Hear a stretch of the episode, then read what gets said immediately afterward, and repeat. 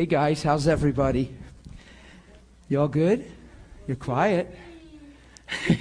it's good to be back.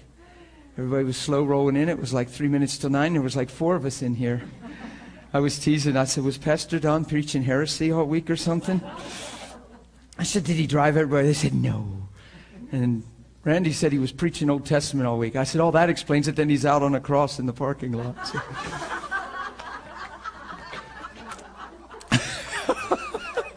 oh my goodness. Oh, we're going to have fun today. hmm. Visitors are saying, What's he talking about? we don't need to go into it. I'm just going to believe the gospel today. God's good. We're going to receive communion. You ready? We're going to thank Him for His precious holy blood that washed us clean and made us free from all sin. Amen? Not some sin, all sin. All sin. Yeah, thank you. Go to 2 uh, 2 Peter 1 real quick. Who knows how quick it'll be? Let's just go there. I, I just want to read something that came on my heart. God, we thank you. Father, we thank you. Jesus is really awesome.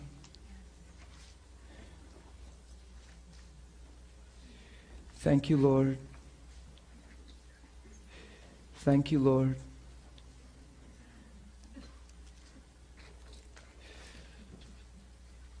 Guys ready? Second Peter chapter 1. Grace and peace be multiplied in the knowledge of God. Verse 2. I'm sorry. Verse 1. Simon Peter, a bondservant and apostle of Jesus Christ, to those. Who's he writing to? To those who have obtained like precious faith. How did we and why do we have a, a like precious faith? How have we have obtained a like precious faith? By the righteousness of our God and Savior, Jesus Christ. He's the author of our faith, guys. The reason he authored faith is, is because he brought the manifestation of God's love and God's mercy and God's loving kindness and God's forbearance. He authored our faith. He, he started faith in our hearts. He wrote faith in our hearts when he sent his son. He gave us a hope that we didn't have. He gave us an understanding that we didn't have. He revealed a truth that was always there but was hidden. And now it's revealed. So the righteousness of God, the judgment of God saying He's made you right through His Son, writes faith in our heart. Does that make sense? Now, if He authored it, the Bible says He's going to finish it. How's He going to finish it? Well, one way He's going to finish it is He's never going to change His mind about you. Come on. It's a big deal. You guys awake? You all right? Because I'm always awake, so I don't want to overwhelm anybody. you get me at 3 in the morning, ask Todd. he, woke me up sleepwalking one time. And I opened my eyes. We went to bed at 1, and he opened my eyes at about 3.30, and I said, hey, buddy, what's up? What's up? He's sleepwalking, talking. And, and I was like, hey, are you okay, buddy? Big smile on my face. In the morning, he came to and looked at me and realized it was. He said, "Oh, I'm sorry." Oh, I said, "No, hey, what's go- are you dreaming?" And he woke up in the morning. He said, I'm glad you're my roommate. You live this thing you're preaching. I woke you at 3:30 and all you could do was smile and say, "Hey, buddy." he said most people would have been mad. I need sleep. I got to preach tomorrow. I get up at 9 to preach. I got to get up at 7 to preach at 9. Ah. He said, "You just said, "Hey, buddy." That's so funny.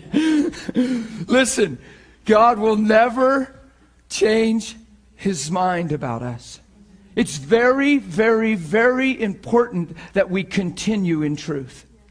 It's very important that we stay hooked up to the fact that God sees us made right through the blood of Jesus. It'll keep you from growing weary and well doing. It'll keep you from guilt, condemnation, shame. It'll keep you from looking in the mirror and seeing less than what He sees. Saw it on the wall. I see it every time I teach. Seek ye first the kingdom of God and his righteousness. The kingdom's released to us through that righteousness. It's a big deal. It's not something to get familiar with, it's not a Bible term. It's the way God sees you. Amen? And it invokes intimacy and relationship. And it's a real big deal. So, where'd faith come from? The righteousness of God. Where'd the righteousness of God come from? His love.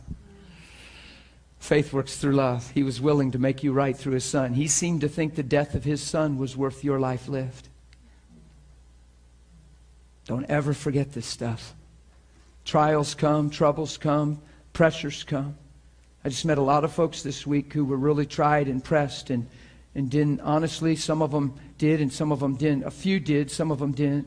Some went to global school. We've had met before. Some of them had amazing vision and perspective in the face of trial. And then I noticed a lot of others had a lot of trial and not clear, rooted, and grounded perspective. So the trial just drives you, determines you, molds you, shapes you, and you're a product of what you're going through. And there's a difference. It's, it's, there's a major difference. I saw two different folks there, some going through extreme stuff, and you wouldn't know it. And some going through extreme stuff, and it was so apparent. And the only difference between the two is what they were believing. It's not that it's wrong to, to have moments or to weep or to, you know, feel like you want prayer for things. I'm talking when it drives you, when it determines what you see and don't see. There's a difference. And uh, it was a very interesting week. And we just preached a lot of truth and saw a lot of good things. Grace and peace be multiplied. So the righteousness of God's proclaimed here. It stirred faith in us. We're rooted and grounded in love, rooted and grounded in love. Amen. We're not just positioned in Christ, we're rooted and grounded in love. Grace and peace. No wonder grace and peace. It's pretty good news. Be multiplied to you in the knowledge of God. So the increase of the knowledge of God should increase grace and peace. As His divine power has given to us all things. How many things? Man, this stuff's to be sought out, searched out, and lived out and fleshed out, not questioned, challenged, and debated. Man, childlike hearts should be seeking Him in the secret and hungry to know Him because He just gave us all things that pertain to life and godliness through Christ. I don't know about you, but I want to understand that and I want to walk in that. And I don't even mind if I don't totally understand it. I'm just willing for it to be revealed and I'll I'll, I'll, be aware as I go. Do you know what I'm saying? I don't have to have a head knowledge of what that really means because that's deep all things pertaining to life and godliness. That means grace is available to absolutely cause my life to be godly. Grace is available to form me and make me like the heart of God because I'm willing. And I don't want to draw the line intellectually to how possible that is and where that is. You follow me? I don't want to determine how high I can fly. I don't want to determine how much I can look like Jesus. I don't want to be the determining factor. I want the grace and peace and the promise that gave me all things pertaining to life and godliness. I want that to decide. So I put myself in position for God to fashion me through relationship. And guys, I travel all the time, and everywhere I travel, I realize people are seeking to know God through His Bible, through teaching, through conferences. And a lot of people don't have strong, intimate relationship, communion, fellowship, receiving the love of God and thanking Him that He's amazing and He loves them. That uh, could make me cry. I, I got tears all inside of me right now because it's an absolute fact that a large percentage of God seeking people don't seek Him when they're all alone in the place of His love for them and asking Holy Spirit to have his way and appreciating the person of Holy Spirit in their life. And God, I thank you that you love me so much you would send your son. I'm finding that a lot of people don't have that at all. They just pray about stuff and read their Bible and ask for prayer and impartation a lot. the greatest impartation you ever receive is when Jesus comes into your bedroom touches you when nobody's there. I'm just telling you. I'm just saying. Thank God for impartation. Do you see me right now? I'm so toasted and I don't know what I'm going to do today. This stuff is real to me. It, it's amazing. It's all I can preach this kind of thing, this relationship thing. I, I get pursued. I'm pursued more in my life right now than I've ever been in my life. I don't even know what to do about it. It's actually the first time it's puzzled me. I'm, I'm so pursued, I don't even know what to do everybody wants a minute, and everybody says it's just a minute, and I, it, I don't even feel like I have a minute. You have no idea. I cleared my message machine, and on Friday it was already full. I got home at 11:30 last night and went to bed at 12:30. I'm back here at the school. it's just the way it is. I got so many phone calls it doesn't make sense. I have a granddaughter that's coming over today to spend time with me because I haven't seen her for 8 days, 9 days. And life is fast. But I live a certain way that keeps me a certain way. And I encourage everybody and the people that are crying out and they want answers and they're gravitating towards me because they see something that's alive. Uh, this week they were like, There's life inside of you. You embody this. You're not just preaching this, I can see it's you. So then they get hungry for it. And, and my heart cry is, It's not just a gift. I'm in relationship with Almighty God. It's not just a gift. It's not a gift that I'm supposed to pass on to you. Be gifted. Be gifted. Know Him. It doesn't work like that. You come to know Him by spending time with Him. Forcing yourself to shut down your mind if you have to. And start living from your heart.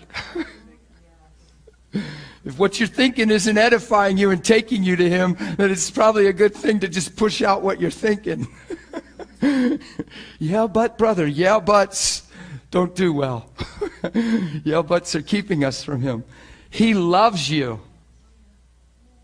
He sent Jesus for you. And He's calling you home into His presence. Not just to learn about Him, but to sit with Him, to be with Him, to let Him consume your mindset, your understanding, the way you see. You follow me? Come on. He gave us all things. Now, if you go around the average room of the gathering of the believers, we don't feel like we're walking in all things pertaining to life and godliness. But He gave us all things, so it's there. You follow me? I'm not scolding you. I'm not correcting you. I'm cheering you on. I'm saying let's go deep into relationship with God. And some of this stuff gets, and you know, I come back from a weekend and I usually have a strong tone or a heart. It's because things get revealed to me. I'm always learning. I'm always growing. I'm watching the big picture of the people of God and I'm seeing there's a general message there, a basic tone. There's a, there's a commonality of thinking and, and of position and, and, and it, it, well, it empowers you to address it a lot of times. And I'm not saying it's you, but I'm finding that it's, it's widespread stuff. People are hungry for reality. Reality is just communion with God away. Reality is just a, a step away from continuing in Him. Amen? And not growing weary in well doing. So I'm not scolding you. I'm saying, man, this is awesome. This is true. It's through the knowledge of Him who called us by glory and virtue, by which we've been given exceedingly great and precious promises. We've covered this stuff before. I preach on this stuff a lot. Look at this. That through these promises we can partake of what?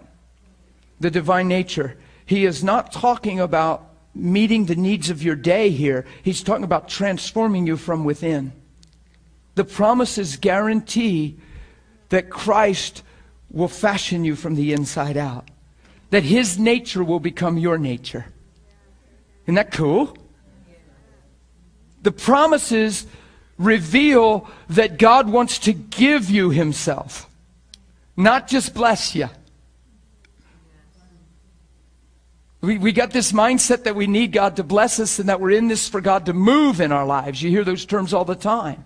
And do things that we need and answer our big prayer lists. And what I want before I even think of any of that is His divine nature so I can see all that clearly. And so that stuff doesn't determine who I am and where I'm living from. Because that's not true in a lot of cases, there's a lot of frustration, discouragement, anxiety, despair. And yet the whole time he's Lord. So there's nothing he's missing. He's not a good, he's not not a good daddy.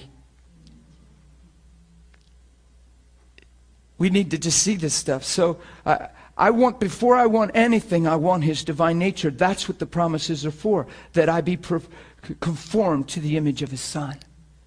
I'm just letting you guys know that's my first priority in life. It's pretty interesting that God wants us to have that. It's because that's how He created us in the first place. Man, the intention for man was the image of God.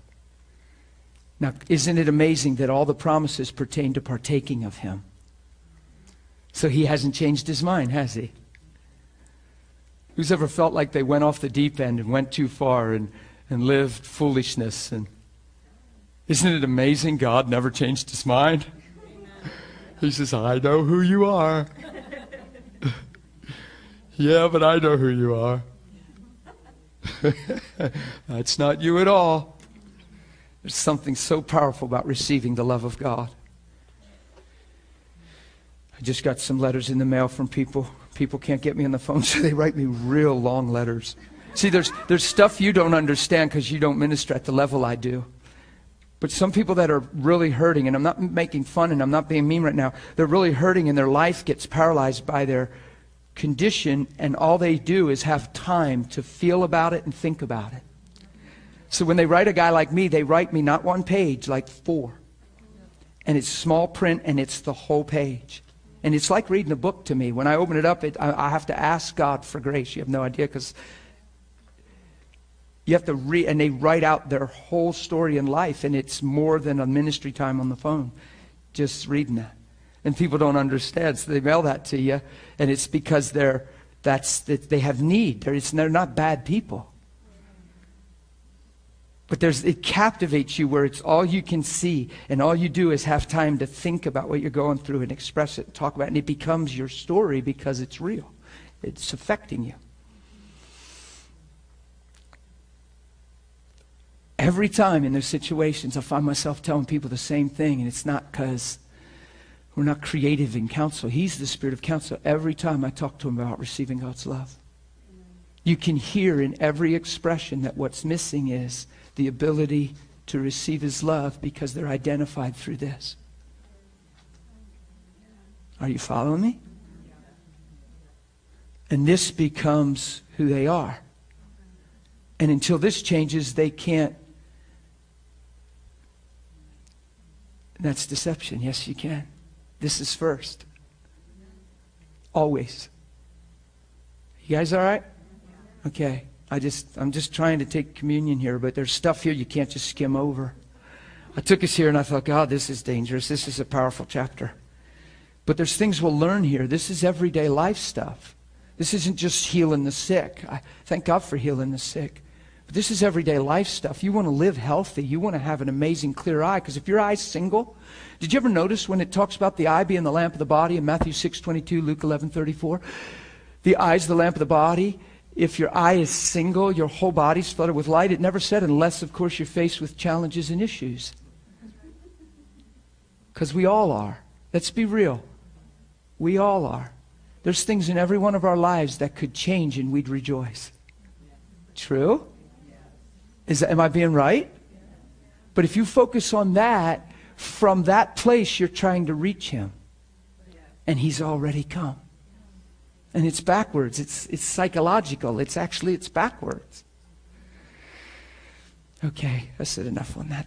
I just, uh, I, I, I just want to cry out these things because it'll just, it's so healthy.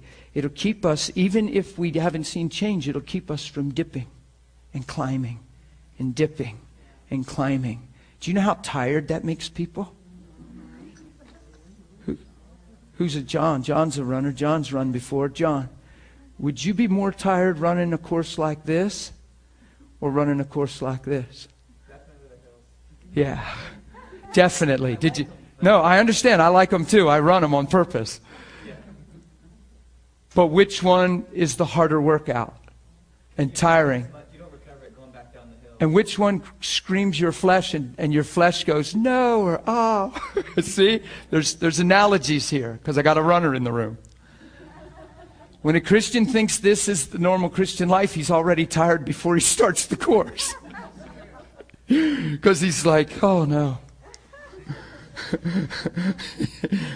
I'm just telling you, I've said it for years. I've done that from the pulpit. There's tape CDs I know everywhere that have that on, and I say, this is not the normal Christian life. It's just not. And it'll keep you from dipping and climbing and dipping and climbing in the midst of anything. And it's true. Okay, so we've partaken of his divine nature. Oh, God. I had to set my communion stuff down. I get tired of holding it. I got nervous. I thought it might be a while. Watch this. He, he just talked about receiving the divine nature and told us in receiving the divine nature we just escaped from something. The corruption that's in the world through lust. We read that and think he's talking about the perversion of sin or something. He's talking about self centered view. He's talking about living for yourself. He's talking about self desire. It actually uses the word lust. It says the spirit and the flesh, they lust after one another. In other words, not meaning chasing one another to marry one another. They, they, they have a certain desire. Each one has a certain desire, and they work like this. In Galatians, right? It's escaping. It's, it's so the biggest trap is when you're in the midst of this stuff is to think for yourself.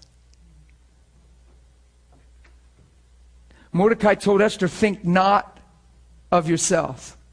And she, I believe, type and shadow typified Christ, if you will, went into three days of no food, no water, and on the third day approached the king on behalf of all the people at the risk of her life. Because if she didn't do that, everyone would have been lost. Sound like a familiar message? Sound like a familiar love story? Three days in a tomb, rising from the dead, going into the presence of God, and now everybody lives.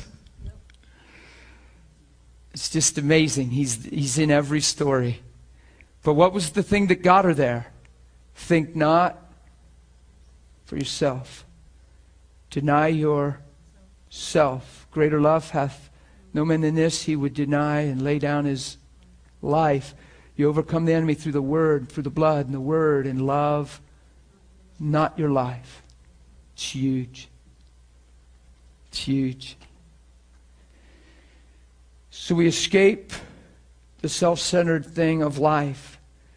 The way we've preached the gospel for years and years and years is very damaging. We've tried to draw crowds, accommodate people's sentiments, promise them blessings for their families and all that stuff. And then when things don't go right, we're a mess and where's God? And I thought He loved me. And we've done that to ourselves. We've made it all about Him providing for us, Him taking care of us, Him keeping us, Him doing good things for us.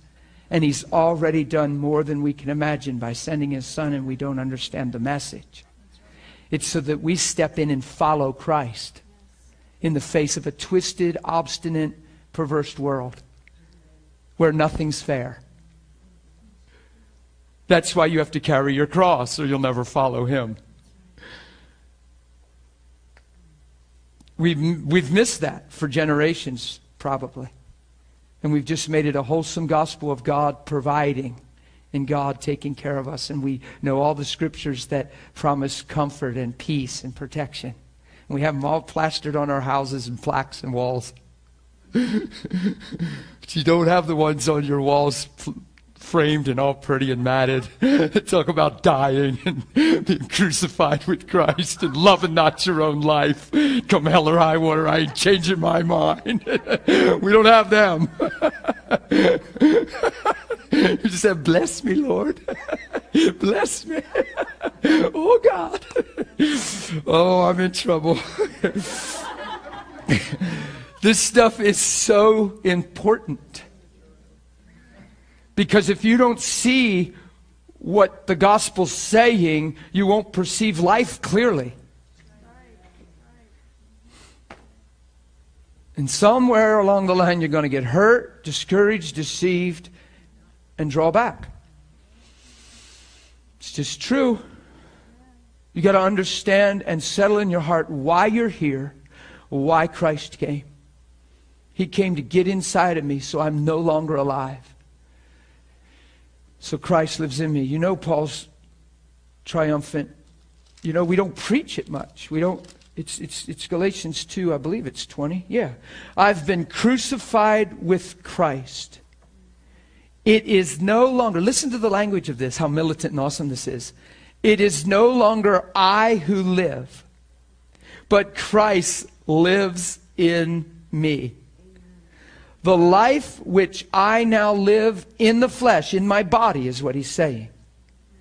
I live by faith in the Son of God who loved me and gave himself for me. Hmm. I do not set aside the grace of God, for if righteousness comes through the law, then Christ died for nothing. Isn't that amazing? Do you hear that triumphant statement? He's saying, I've arrived. I'm in Christ now. I'm what I was created to be. It's what God saw. The Lamb was slain before the foundation of the world. I'm in the position that God foreordained before the foundation of the world. I'm in that place. Oh, how triumphant is that? And it's not him who lives. You know who's writing that, right? Who wrote that? Okay, now you understand why he's struck down and not destroyed. Why he's all those things, not forsaken, not he's he's he's not in despair. He's perplexed, but not in despair. Why? Because he's loving not his own life unto death. And even though he's perplexed, it doesn't lead to despair because you have to consider yourself to be in despair. You have to get your eyes off of trust and truth and longevity and purpose and destiny to be in despair. You have to pick yourself back up to despair yourself. He admitted he was perplexed. He was pressed on every side. He didn't even have a window to breathe. So I bet when he's writing, he knows what he's writing. We're pressed on one side sometimes, and it's the side that's stumbling us, and until that changes, we can't be free, we think. It becomes our issue, our major prayer list topic, and it has to change or else. And I'm telling you, that's not true. I want it to change. I wish it wasn't there in the first place. But it's just not true. So, also for this very reason. So, do you see how God writes? You know, in my Bible, I have verses 2, 3, and 4 totally rainbowed. It is total rainbow scripture, man. There is so much purpose and so much destiny wrapped in those three verses. God's will and intent is so revealed in those three verses that it's so foundational, it's incredible. And we could get caught just reading our Bible for what it says. You see what I mean? Instead of taking your time and really understanding and seeing and, and, and giving yourself to faith and prayer and exchange with God. You start reading stuff like this, man, you could sit on your bed and you could talk to Jesus for 45 minutes on them three verses and not repeat yourself if you let the Word inspire your heart to pray and commune. So, because this is established, he's saying, for this very reason, because this is true, because we have been partakers of divine nature, we've escaped the corruption that was destroying us, that self centered view, that self focus, that selfish thing, and we've received from him. For this reason, we're going to, with all what? Diligence. So growing weary is not even in the picture. You gotta, you gotta be, you gotta just set your mind on this. Doesn't Colossians say, set your mind on this? Why? Because your mind and emotions want to be weak and wander and cater to the flesh. You got to crucify that. You got to say, no, absolutely not. Are you kidding me? Did Christ not die? Am I not called? Does not the Spirit of God live in me? Is there not a greater purpose in my day? I'm not going there. That's a zero. You're kidding me, right? You got to get militant and set your mind. Come on. Satan's going to toy and tat with you and take you into the playground of the emotions. And now you don't feel love, so you aren't or something. No, it's not the way it is. For this very reason, we're going to give all, what? All diligence. Not even some. Do you like how he writes? Take your time when you read your Bible and see what he's really saying. Do you see how I'm breaking this down and how much there's there to teach? I read three or four verses you could take all day and teach right here and make sense the whole time and not get redundant. We're giving what? All diligence. Not, not just some of our heart. We're giving all diligence to remain in this place. We're selling out. We've got, watch this. This is not an over militant view. We have nothing else to live for. The reason we're here is His great name. To manifest Him. Even when it feels like you're losing, you can look like and shine like and reveal the Son of God. The only way we're losing is when that gets lost. And He's still God, still the same, and there's still redemption. Boy, I'm glad we're his children and not just the devil. We could never win. Can you imagine that? Fighting against God? So that's not kick and scream and fight in our own right. Let's just yield and surrender and say, Yes, Lord. Serious. The devil can't stop his mercy.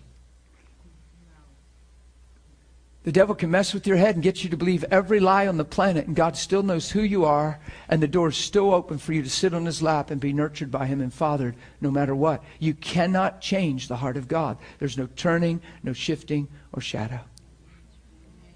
Can't stop the mercy of God, Jesse. There's no way. Mercy endureth. Yeah. That's why a million years from now we'll be in his presence. Nothing will have changed. And we'll still be honoring the blood because we'll fully understand, I believe, by that time. And the worship will be amazing. And we won't be trying to labor our way through our crisis and emotions to reach Him and plowing the ground. No worship leader will have to get the right song to touch the corporate hole. you know what I mean, worship leader Randy. Let's get them activated. All our worship leader conferences, how to get them activated and breakthrough in worship. You know why we need a breakthrough in worship? Because we got our eyes on a million other things. And it proves every time we gather together, if there's a breakthrough needed in worship, it proves that we're distracted and we've got our eyes on things outside of truth. Because no matter what we're going through, if we saw Him clear, we're just, we're, we're on it. We're static and ready. He's amazing. Not that you have to scream, shout, and jump, but your heart's there. the average Christian, if the rent just got supernaturally paid, they're up front waving four flags, two in each hand, jumping and screaming. Two months later, the rent's not paid, and they're three aisles back like this with tears in their eyes, hoping somebody comes and ministers to them. I'm telling you, I've seen it. And it proves that we don't understand why we're in this thing. And you make yourself an easy target for the devil. He loves when he locates that stuff. Because he'll just Poof, poof, your whole life. He loves that. oh, God. You guys okay? We're just trying to take communion. We're gonna. You know why? This is gonna be one of them all that is mine is yours days. Because all that is yours is mine. What did he hold back? What did he reserve?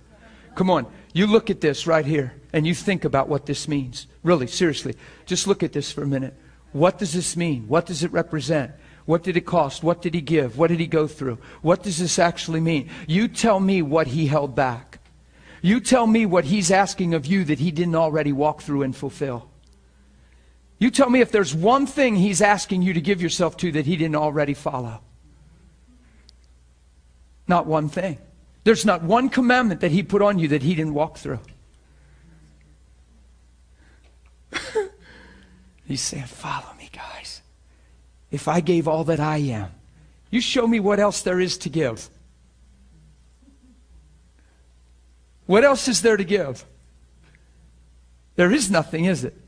So all that is His is ours. It's a marriage covenant. It's, it's, it's, it's, I give myself to you, to love you, to honor you.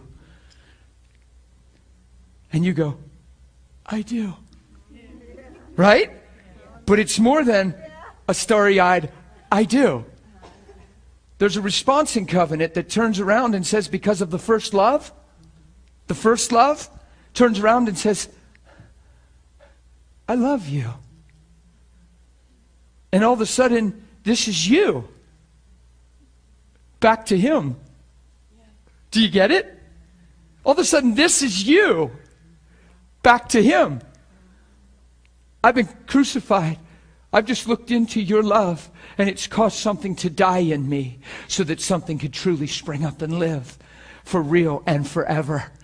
I love you. And I give myself to you like you gave yourself to me.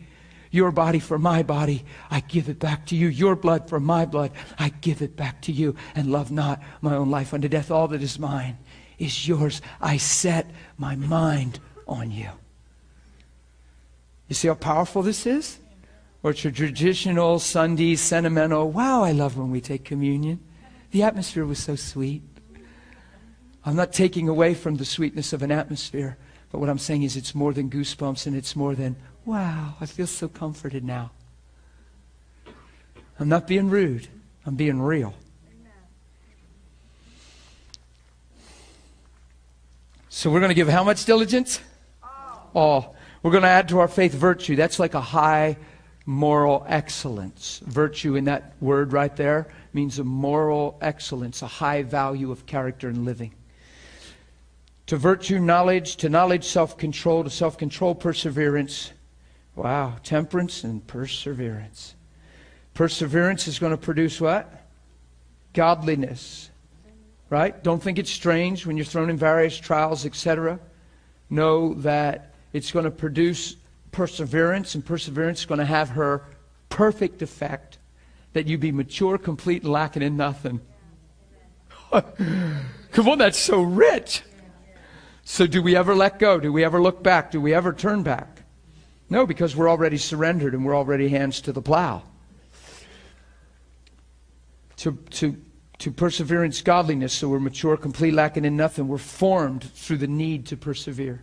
Remember, uh, Hebrews 10 34 or 5. Uh, don't throw away your confidence, for it has great reward. For you have need of endurance, so that after the will of God is done, you may receive the promise. What's first and more important, receiving the promise or the will of God? What's the priority in that verse? The will of God we could be living to receive the blessing. The priority is enduring to fulfill the will of God. The reason we're Christians is to fulfill the will of God, not receive the promise. And in fulfilling the will of God, the promise is here. It says it's God who works in you both to will and do for his good pleasure. Without you understanding this and giving yourself, you can't walk in that truth. And it's still there. Does this make sense? Who's working in you? He is. Godliness, brotherly kindness. Wow. Be kind to one another, right? Colossians 3. If anyone has a complaint against one another, even as Christ forgave you, so you're already forgiven. He's talking to somebody that just might have an issue. And he's saying, listen, you're already forgiven. Let go of your issue and forgive. Legalism says, I better forgive, so I'm forgiven. Grace says, I forgive because I already am. You guys all right? You good? I know we covered a lot of this stuff before. I say a lot of stuff same on, the, on purpose. It's on purpose. Because every time I open the book, it's there. You know how many times I've read through these scriptures in 16 years? you have no idea. It's a good idea to read them uh, hundreds of times. I'd encourage you to put down a whole bunch of other books until you just read this hundreds of times. You read a lot of other books and you get all other little strains and views and things, and now you got four different angles coming in your soul. Now you can't even see this totally clear. You got influence in your mind. I want Holy Spirit to be my influence. I'm, I'm not against books, but yeah, actually, I am to a degree. I just realized I'm not being honest. I'm, I'm, I'm, I, I believe we grab a book before we'll get alone and read a Bible, and I never understood that. Because some of us believe we can't understand this. So we're trying to grab somebody else's understanding. But Holy Spirit will assure that you understand this if you open this by faith. And I just saw something when I said that. I just realized God just fathered me in something and showed me a lot of people do that because they don't believe they can understand this.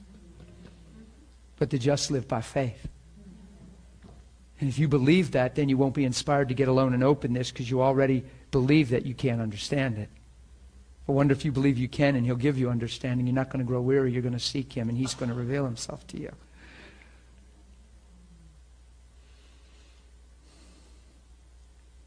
Do you know that you can buy countless books and in the front they all say how, thank you, Jesus, for leading me to write this book? And the books are totally contrary to one another, and some of them completely opposites. But everyone believes God led them to write it. That puzzles me. I know one thing God was led to write this. My Bible says it was inspired by Him. Now that forces me to be humble, submit my mind, surrender my heart, and believe this is God. Or it's just another book. I happen to believe it's Him. Did you ever notice that in front of almost all the books, the author is affirming that God led him to write the book. Did you ever notice that there's a whole lot of denominations on the earth and it's because we can't agree and believe different things?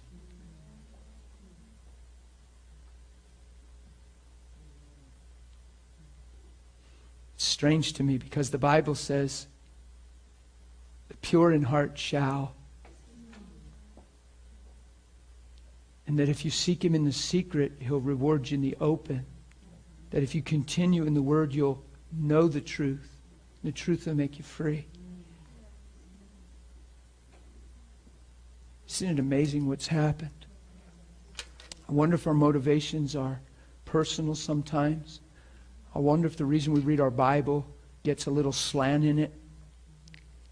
I wonder if we just sometimes don't read it to know Him, but to be right or to challenge something. I wonder if it's dangerous to seek truth with another motive outside of knowing Him. You read your Bible to get out of a relationship, you'll interpret it in a way that empowers you to. You just will. You read your Bible to prove that God doesn't heal, you'll find every scripture that makes you think that.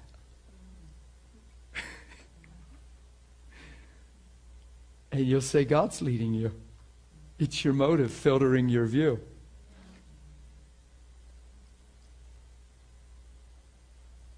It's impossible to. I know the, the truth is, is huge and it's bigger than one straight truth.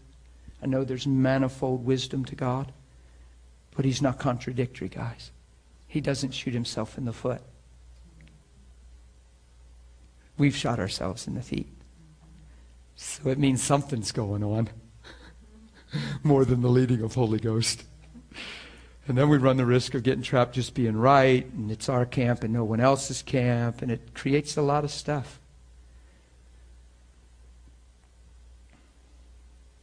I can't encourage you guys, and it's just on my heart big time this morning, and sorry if I'm being redundant.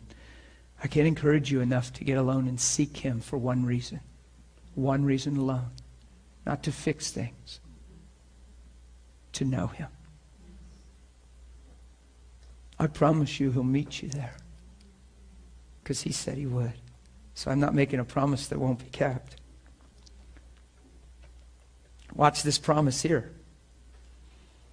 We're going to give diligence and add this stuff to our life because we understand why we're Christians. And if these things are ours, if we possess these things and they're manifested in our life and abound, watch the promise. You will neither be barren nor unfruitful in the knowledge of our Lord Jesus Christ. Is that pretty cool? Do you know? Barren. What's another translation? Does anybody have the translation useless?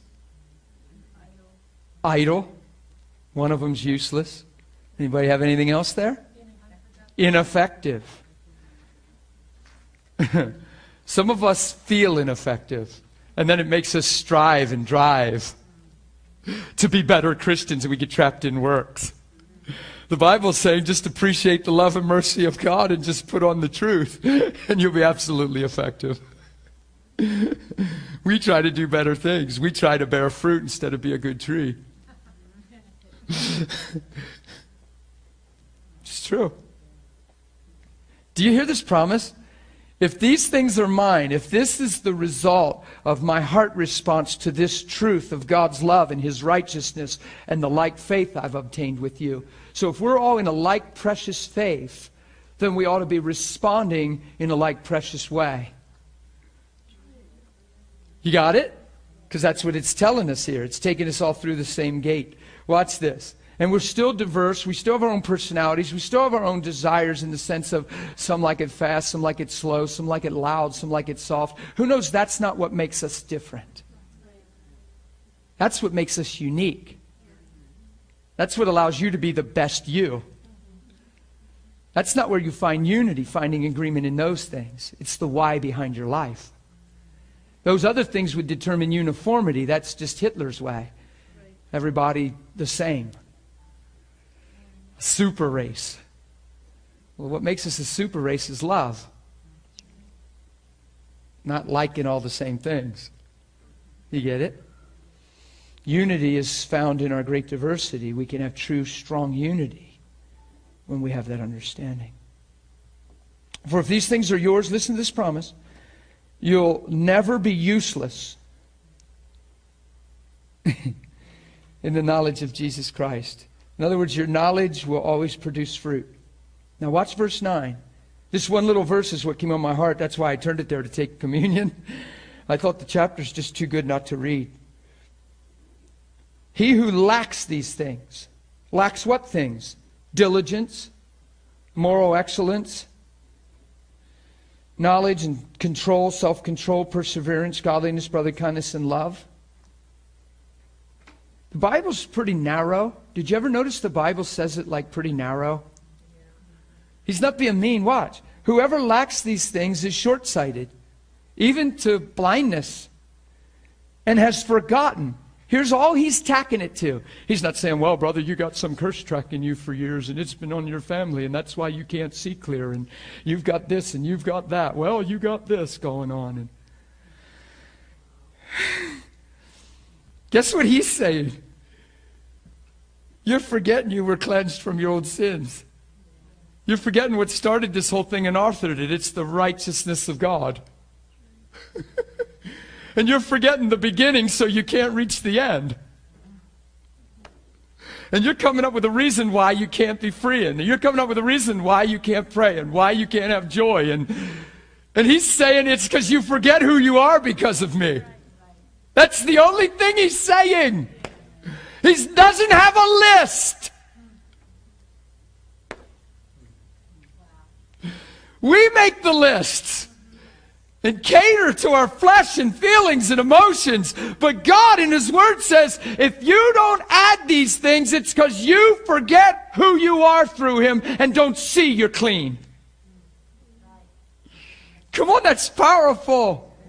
You've forgotten you've been washed of your old sins. So we're still talking about my, the, the, the bully Barney on the block. And I bump into people and I say, this, well, please pray for me. You're, they're 52 years old. This just happened. 52 years old. And I said, well, listen, honey. Yeah, but you don't know what it was like growing up. What does that have to do with anything? You're 52 and you're still using that. I'm sorry the way we all grew up. But Christ has come. The truth is here. The truth's here. What does it matter? You're forgetting. You're short sighted, even to blindness, sometimes willful. Because you want somebody to make up for that. They already did. Jesus died and rose again and washed away all sin. So why are we still letting sin against us produce blindness and sin in us?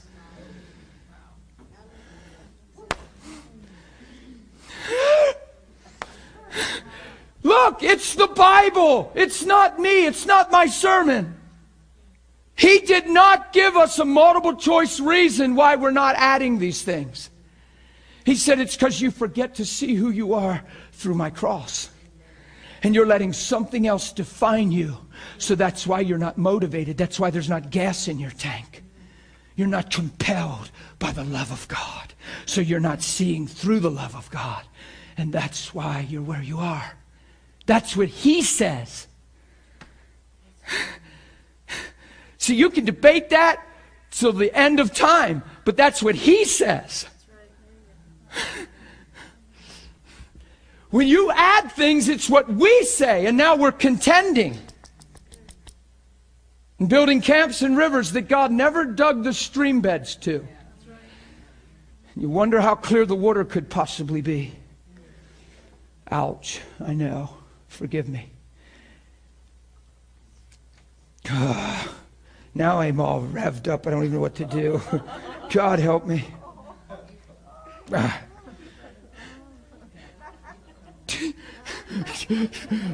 all I need is a cheerleader. I do not need a cheerleader, Barbara. No. I've been this way all week. It's ridiculous.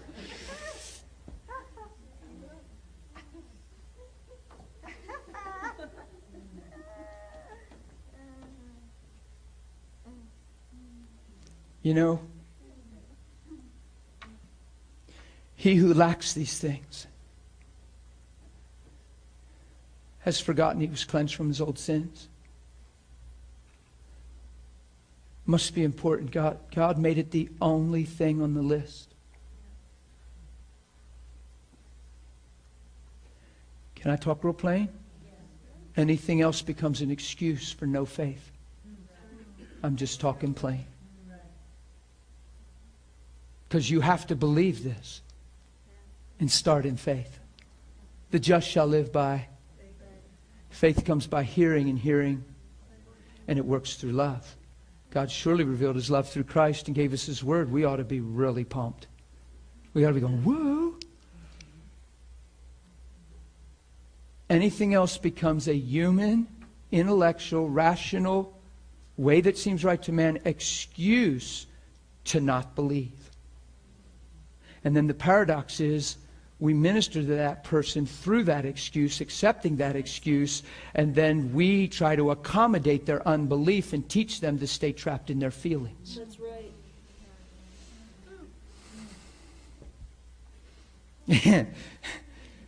this will sound arrogant to some. Forgive me. One day you'll see I'm right. I wish it was today. I, you have no idea how much I know I'm right on that one, and that sounds so controlling. It's why I'm so passionate. I've searched this thing out and I've seen this thing clearly. And I watch what it does to folks. When I walk up to a lady, 52, and I can't even minister the word to her because she cuts me off and yell butts the word of God that's above his name, but she's praying in his name, not valuing his word, so she can't even see the power of his name. Cuts me off in the answer to make 40 some years ago more powerful than the word now. And you ought to see how I handle that stuff. I just was, I got real close to her face, big smile, but very intense. Honey, what does that have anything to do with?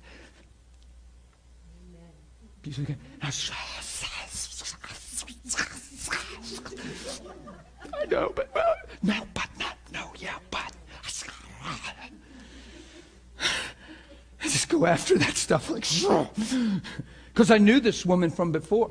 I knew she's been through years of schooling, several years at Global, in hundreds of conferences. Your childhood's not going to go away. Unless you see new life through the blood, then that child already died. See, that child's supposed to be dead. The one they molested, dead. The one they didn't love, already dead. Died when Christ hung on the cross. I just wonder when the Son of Man returns to the earth, will he really find faith? It's not in your Bible by accident. It talks about a persistent widow who wouldn't let go. It's a contrast parable of an unjust judge. And it's a widow who wouldn't back down and wouldn't change her mind. And she demanded justice, demanded justice. And God said, Man, well, the, the judge said, Man, this is wearying me. This woman, least wearying me. I'll just vindicate her, get her off my back. God turns the table in the parable to a merciful, loving God and says, How much more, if this unjust judge did this, how much more will the Father? vindicate and come to those who cry out day and night. He's talking about not changing their mind, being established in truth, not up for grabs, not for sale, not a multiple choice mentality. And he says, however, when the Son of Man returns to the earth, will he really find faith?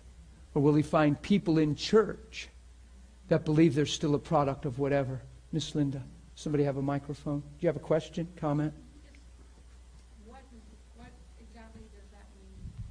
when Jesus says, Will he find faith? Will he find faith? People that believe and see who he is, period, and who they are through him, and don't let go and aren't weary in well doing and discouraged. If you look at the parable, it's the contrast. So you flip that. So will he find people that really believe and are manifesting the fruit of believing, or will he find people that have become the fruit and product of life and life lived instead of Christ and his life lived? Do you see what I mean? He's talking about identity and perspective and where you're living from. Here in 2 Peter, he's telling you, he's giving you, I am so glad there isn't a list of four or five things. See, I don't know about you, but I like that. I like that there's a narrow way. When you go through the narrow way, here's the cool thing. When, when you go through the narrow way called Christ, it's like you squeeze through because it's difficult. Few are those who find it, it says. Why? Because it's a death to self. It's a death to former feelings, emotions, a renewing of mind. It's going through Him and Him alone where you become one with His heartbeat, His nature, His perspective, His mentality. Well, the lie crept in a long time ago that we're just people and He's God. Well, that was Jesus, brother. Who do you think you are? That lie's been on the earth for a long time. Right? But this is becoming one with Him, and you're coming through the narrow way, but when you squeeze through, it's like, you go through this little door called Christ, and you can't see any walls when you get through. It's a broad place. It's huge. It's full of freedom and liberty. It's not, you're not living the rest of your life like this. Yeah, go ahead. So when you're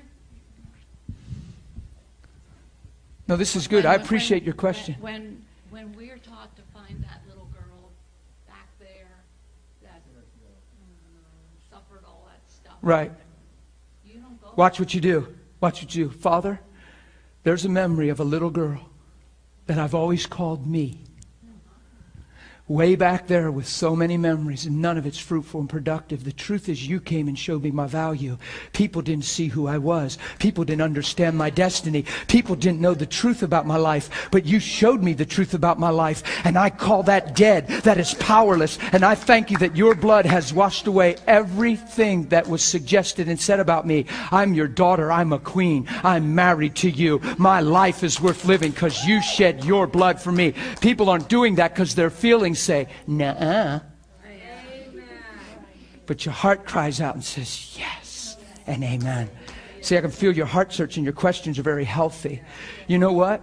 In the beginning of this school, honey, and I'm not trying to embarrass you, there was a hurting heart in you that would ask questions from pain. Guess where you're asking questions now from? A searching, inquiring heart. It's a totally different thing going on in you. Reach up and touch her. I want you to touch her.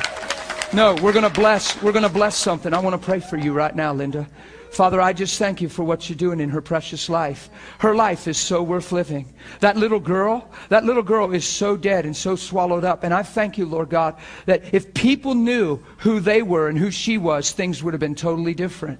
But they didn't. And we ask you to forgive everyone for ignorance and blindness. And we're asking you to forgive all of us, God. But Father, we thank you that truth has come and revealed the truth about us. So I thank you even right now, supernaturally, you just make all things whole and new in Miss Linda because she's a brand new creation. She's one that's never lived before. All things, all things that are past are dead, and all things that are here are new. And we bless her. And Father, I proclaim that there's a grace over her to see, a grace to understand. And I thank you that you have taken away the struggle of the mind, the emotions, and the heart. I thank you there's even freedom coming into her body right now and into, into her flesh right now. Strength, God, in Jesus' name. And I thank you, Father, that she begins to see you clearer than she's ever seen you before. And in seeing you clear, she looks in the mirror and says, Wow, hi, you woman of God. I thank you, Father. I bless her and I bless what you're doing. In Jesus' name. Amen. We love you. Mm.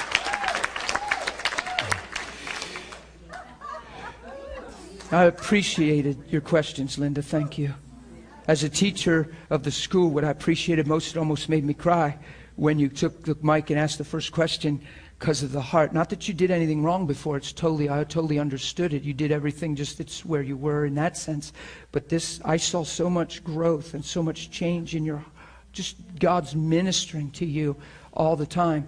And when you took the mic and asked the question, it really blessed me to see where that was coming from. I'm, I'm really excited about you and for you. It's not just hype. I actually, I'll be honest, I'm too much of a man of God to hype you. Yeah. Boy, it feels good to be able to say that and not be proud. Yeah. yeah. It's not my fault. oh, my goodness. Isn't it funny? I teach not to live by feelings, and I'm so full of them. They're fun, you just don't live by them. If I didn't feel this way, I'd teach the same thing. The reason I feel what I feel is because I believe what I'm teaching. So it's healthy. Yeah, it really is. It's fun too. When I said that to her about being too much America, I, he just rippled all through me, and I just can't even explain what I was feeling. Okay, I gotta, I gotta recover. I'm, I'm even, I'm like, I don't even know where I was. I was. Okay, we're cleansed of our old sins. Therefore, because you are cleansed of your old sins, because he's just revealed so much here. See how I kept picking this up by faith? We're getting closer. Therefore, brethren, be even more diligent to make your call and election sure. Make it sure. Where it's not just your confession, where it's not just words, where it's not just the party you're running with and the gathering you're attending. Make your call and election sure. As a matter of fact, life giving and fruit bearing. Amen? Yay. Now, watch this. For if you do these things, he's not talking about works to be saved. He's talking about if you add these things to the truth of your life, if you give yourself with all diligence and add these things by prayer and by surrender and submission, and if you do these things, when he says do these things, it doesn't mean you have to do to be. What it means is if you're walking in this, in this way of faith, this way of believing who you are now because of him, and begin to let righteousness and being clean and the truth of redemption put integrity in your heart and diligence and virtue and perseverance because of what you see you get it? So if you if you give yourself and do these things, if you walk in this way, knowing you're cleansed from your old sins, watch this. An entrance will be supplied to you abundantly into the everlasting kingdom of our Lord and Christ. Watch this. I missed one of the most important things. If you do these things, you will never. Wait, that's blasphemy somebody wrote something wrong here. Because you all have issues, you're always gonna, and you're always gonna stumble. Oh, oh. You see why I cry in my bedroom and ask God not to let one ounce of grace available to change my life, miss my life, and hit the ground through wrong thinking? Because He's telling me that I can live free from offense and free from the fall of the flesh and free from stumbling. And he's telling me if I live this way, I'll be perfected through love.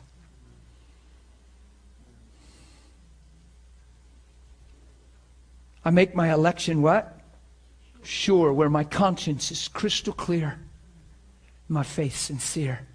Sounds like the recipe for the goal of our instruction and commandment is love through a pure heart, clear conscience, sincere faith.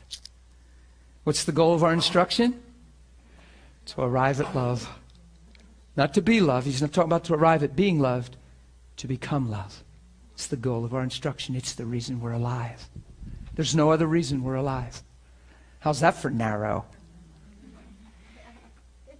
It's not to get older and find the perfect one. You already have if you've received Jesus. And in Jesus, you can find someone that can be really amazing in your life. you follow me? It's not just so you can buy a fancy car or have a house or go on a dream vacation. You're not alive for that stuff. That stuff's all fun and it can be a part of life in Christ. But the goal of our instruction is love. The reason you're alive is to be found in love. It's the reason you're alive. God's image. It's the reason He made man. Don't ever forget that, please. Or you'll let something trivial drive your life. When all hell is breaking out around you, when the things that you say you believe aren't happening and life's not making sense, you can still be love. That's what will take you to the answer and to the victory. That's what will keep you strong. When everybody's cheating and robbing and compromising, and even your friends are talking the way that seems right to man and telling you you're out of balance and it ain't like that and you don't need to be so extreme. Anybody ever been taught that? Told that? we just need to accept reality and chill. It ain't like, it ain't all that. Who's ever heard people say that? Don't get mad at them. Just smile and keep walking because they're wrong. okay? Don't get mad at them and don't let your heart get hard. Hi, Chris. Don't. You see what I mean? Make your call and election sure. If you do these things, you will not as often stumble. Now, wait. I was taught to never say, never, it was paradox. I was taught to never say always and never. Because it's never, always, and never. And yet the Bible's full of alwayses and nevers. He'll always love you, he'll never forsake you. There's a whole bunch of them, actually. He'll never change his mind, he'll never turn and shift. And you, who ever heard not to use the phrases always and never because it's overstatements? And God's bold enough to use them in his book. So I guess God lives in a secure world than we grew up in. Man, I'm teaching happy today. It makes me happy. I'm not even teaching good. I'm just teaching happy. I feel happy. Make your call and election sure, for if you do these things, you'll never what?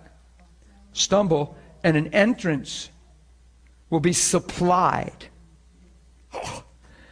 to you abundantly into the everlasting king. Man, you, you prophetic folks, I mean, get creative. Just open your eyes. What, what do I, man, this big old lifeline from heaven stuck somewhere in you, like a feed tube or something. Just so like, I don't know. I'm just saying. Get creative. Have fun with it. It means something. You know, an electrical cord, a plug somewhere. Do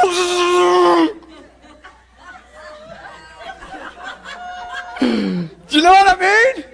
Through seeing. It's through seeing. Not doing. Get it? Yeah, hook me up, Lord. Mm. Yeah, you get little visions like that. the love of Christ compels me. Didn't Paul say that? Picture him just, yeah, staying filled and fueled in love, just pulling over, not at a Sunoco, but the love station. Fill her up.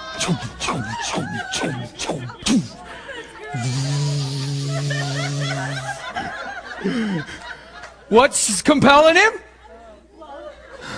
What's driving him? Not need, not people, not circumstances. What's giving him life and causing him to live is love. Yeah, fill her up. See? It's just, I'm sorry I'm being so flaky with y'all, but you're relating. You guys are scaring me because you're relating. You're like, I love this. Keep it up. Give me one more analogy before break. you guys would hold off the bathroom for a couple of those. I could tell you enjoyed them.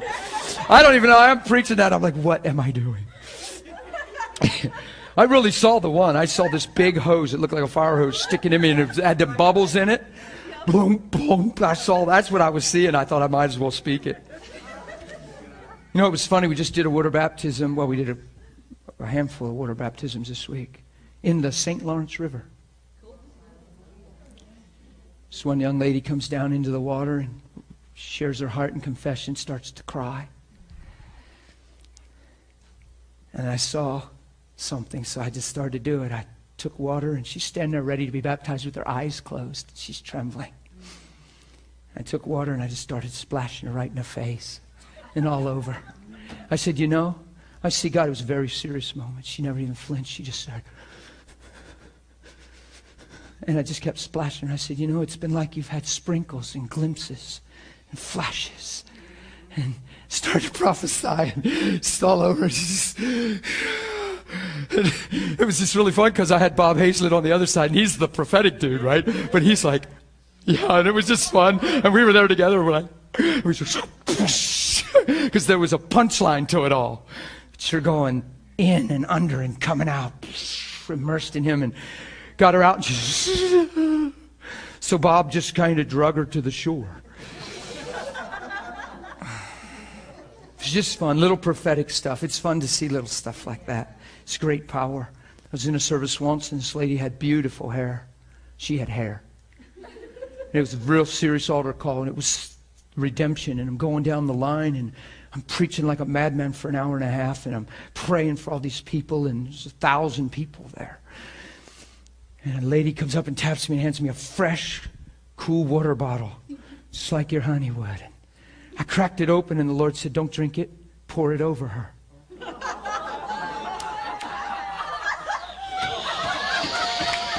Didn't even hesitate because I knew it was the Lord. She had pretty hair. The place went bananas. When I started pouring hair, they, they didn't even, they just, yeah! She just stood there and it just poured all down, the whole bottle. Emptied it. Tum. just started prophesying. You know what happened to her in the morning? This was late afternoon. You know what happened to her in the morning? She was listening to me preach on identity, and this little condemnation devil slipped up and said, Yeah, but that could never be you. You want to be loved like that, but there's no way because of this and this and this. And she's hearing and she wants to. Yeah, but. Yeah, but. And there I am. Yeah, but. She got up, she went outside and got in the car and was crying, curled up in the car crying. This big thunderstorm came and it was pouring. It was that white rain. You can't even see through it. She said, The Spirit of the Lord came to her and said, What are you doing out here? You're being driven from the truth, driven from the message. You're being deceived. It's not time to curl up and cry alone in your car. Go back in with the congregation and hear the word of the Lord. She found a blanket in her back seat and wrapped it all around her, and she ran through the rain. She's got pretty hair. she comes through the foyer and she unwraps the blanket, and there's water. She's just she's soaked through the blanket, and there's water running down her face. And she thought, "Oh my gosh, I got to go to the bathroom and make myself presentable." She's a young lady; she's got to go check herself out and make sure it's not a vanity thing. It's just just want to make sure I don't look weird. She took two steps towards the bathroom, and the presence of God just started to touch her, and she said, Are you trying to tell me something, Lord? With this rain, are you trying to tell me that I'm clean? Are you trying to say I'm washed? And she started to weep because she wants to believe it. She runs in the bathroom, reds up, and comes back in service. The next session, I pour water bottle over her For the Lord would say, You are washed and clean. To never, ah, yeah. And her story in the morning was rain all over her, and I took a whole water bottle and just doused her. It was so fun. Would you say he's pretty personal and intimate? You see what's wrong with me all the time? This stuff is always possible. He's always thinking like this, doing stuff like this. I had a 14 or 15 year old fellow this week just clinging to me in love. It was so good. They walked up one night, God's healing and doing beautiful things, and I'm just kind of hanging out, watching and seeing where I can help a little, and I'm just overseeing, and we're training and teaching. It's just beautiful. His family walks their son up and says, This is our son. He uh, made a big mistake. He dove into a very shallow pool and went straight down and hit his head and really, really hurt himself. His neck's in great pain. He can't even turn his head. His muscles are all, because of the injuries, he has pain down his neck. And I said, What can you do? He said, No, I really. I said, Turn it. He went. I said, It hurts that bad? He said, Yeah. I said, Well, let's just pray, man. We prayed, and, I, and as I was praying, I heard the Lord say, Tell him to move it right away. I said, Just begin to move it and don't strain it. Don't try to move it. Graceful, let it move. Just start turning it like you would normally. In 30 seconds, he had not one trace of pain and total, total mobility. Watch how that affected him. He went, Huh? And tears just out from under his eyes. He had glasses on. He just poured out. I said, Pretty awesome, huh? He said, This is amazing. Said, It's God's love for you. I said, Jesus is real, son. He's not just a way of life. He's the Lord and He loves you personally. And He's, yeah. I said, yeah, this changes everything. Because I realized he's another kid just coming to church.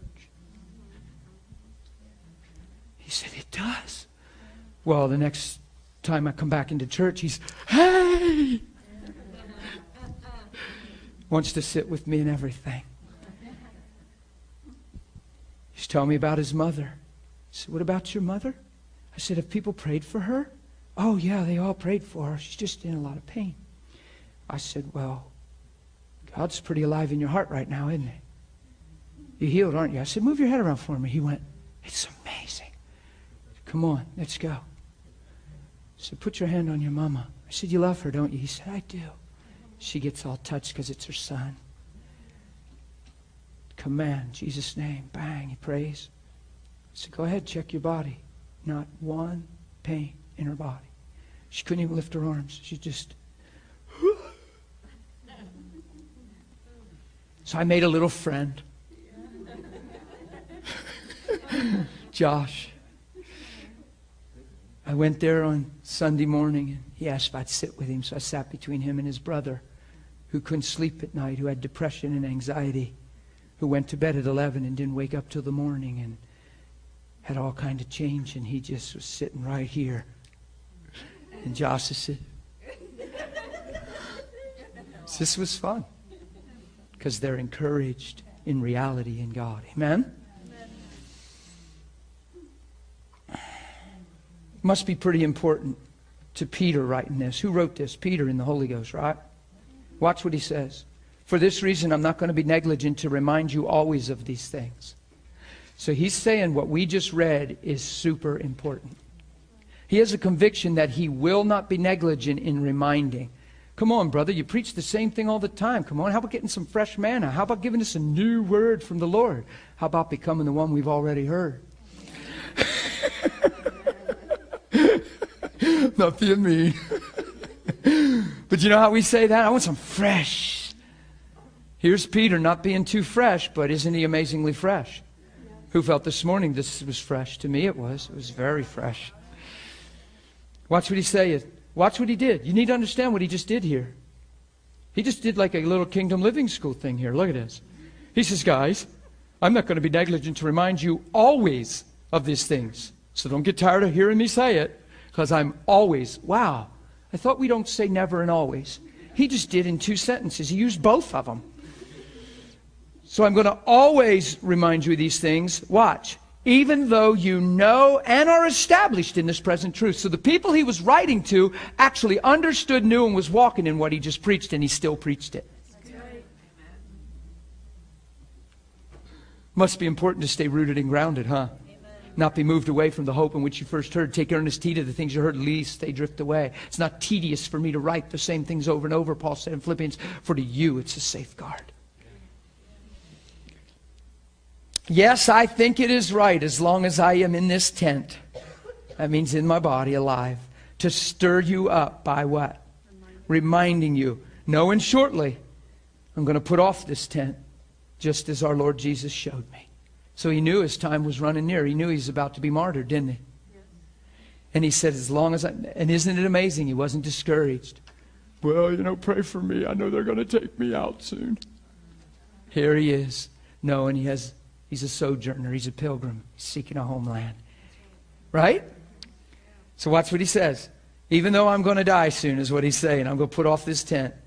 Moreover, I will be careful to ensure that you always have a reminder of these things even after my decease or departure. I'll bet he did a pretty good job if we're here reading that chapter in 2011. I've often wondered what he meant by I'll be careful to ensure. I wonder what he prayed.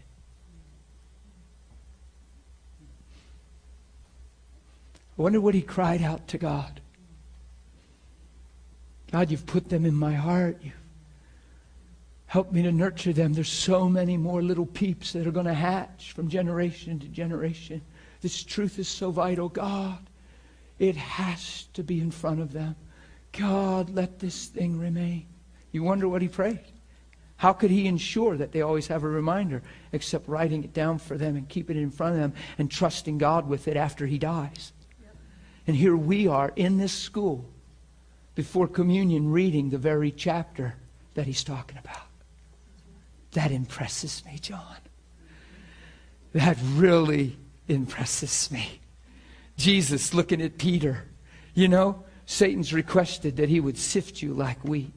He's coming to get you. But I have prayed. it's not just like a sense of comfort. It's okay, Trisani. I've been praying for you, sweetie. I have. When I think about you.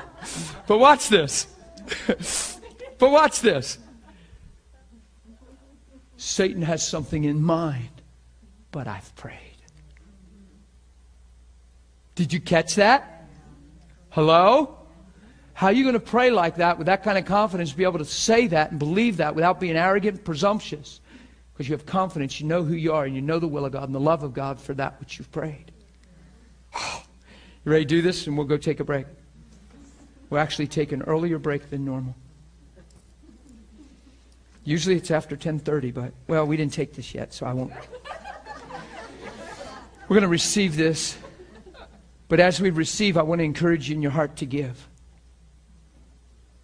To just give all of you by faith and ask Holy Spirit to keep fine tuning your mind and, yeah, hook you up to that pump of love. Amen?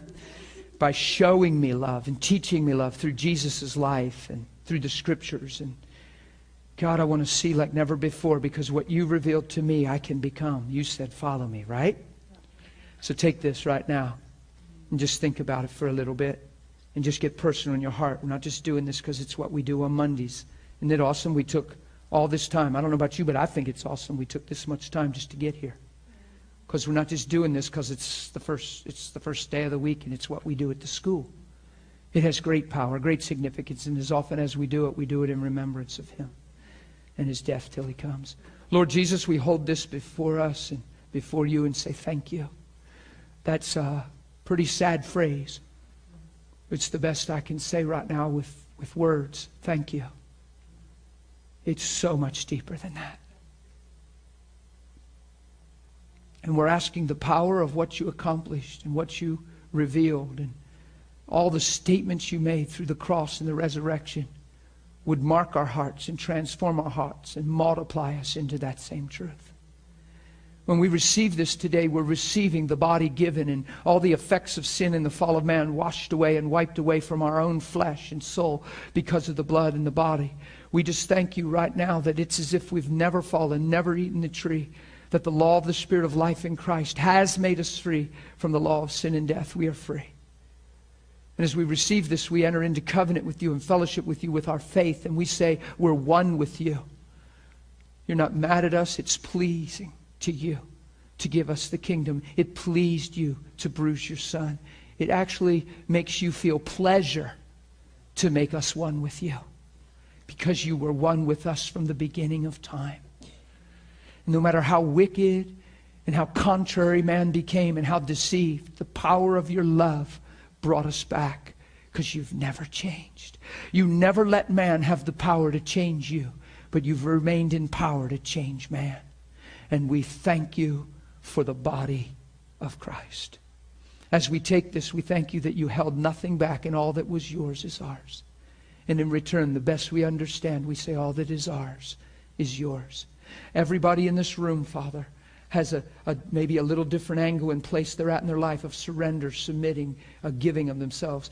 Uh, a, a, weak place being made strong, uh, an unsurrendered place being wholly given. Give us wisdom as we receive this this morning. And, and sharpen every area of our life and cause every area to be fully submitted, God. And thank you for the effectual grace working in us. We take this right now and say, Thank you, we're one with you, and nothing can ever snatch us from the palm of your hand. Death can't even take us away. That's amazing. Teach us to never fear death. Teach us to see death for what it is and never see it as a finality and never fear it, God. Let just this body pass away, but my whole being present with the Lord and a brand new, a brand new, incorruptible, immortal body in that day. Let us never fear death again as we take this, God. I'm asking for a grace to never fear death again. Even death can't snatch you or us from the palm of your hand. Where is your sting, O death?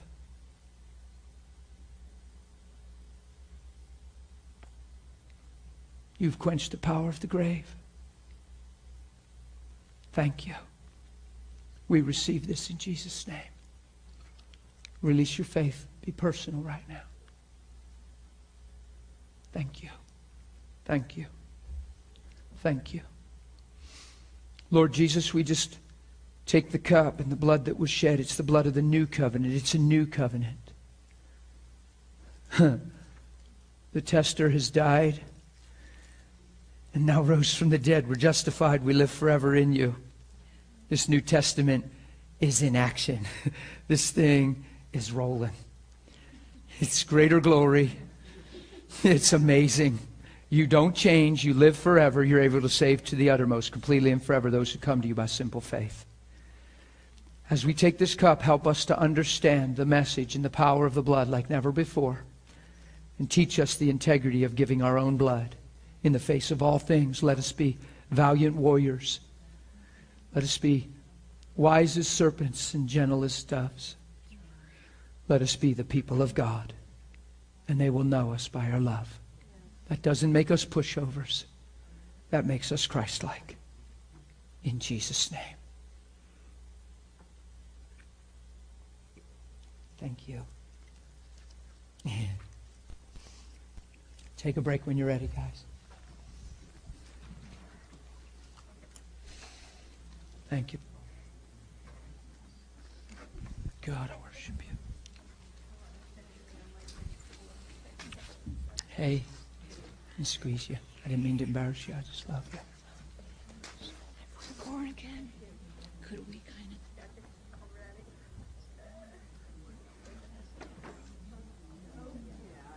And um, you can bring your spouse.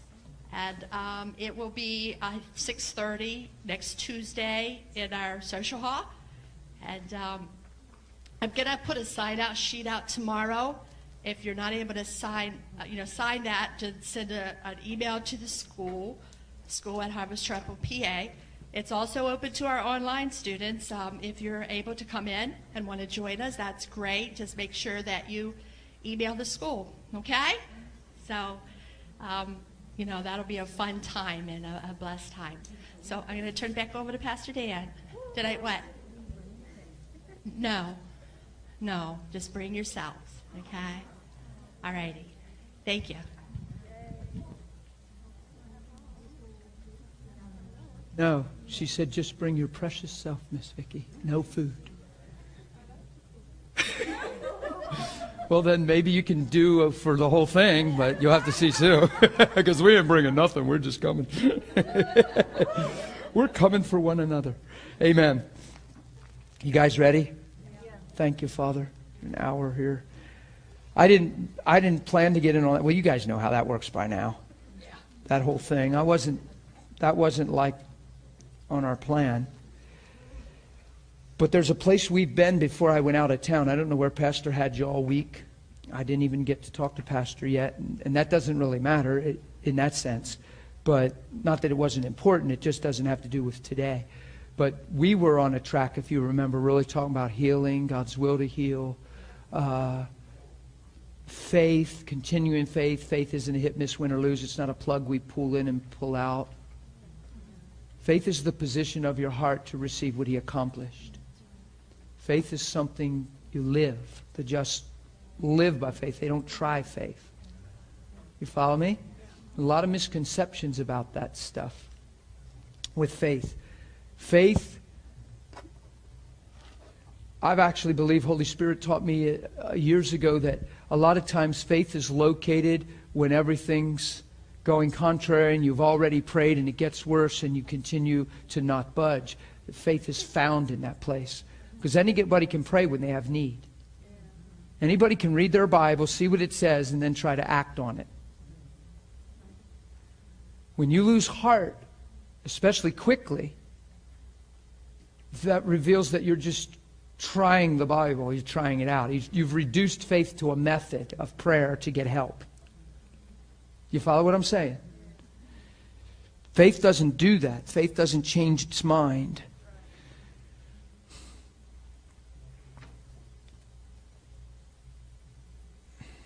Yeah.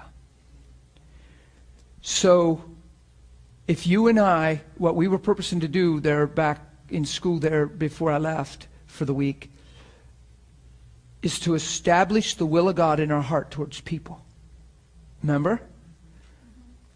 and that we looked at the life of Jesus. He's the will of God revealed. Just summarizing a little so I can teach something here because I want to talk about just loving people as you go. And we've been wanting to talk about this. It's not the goal of our school. It's actually probably sitting in this time frame.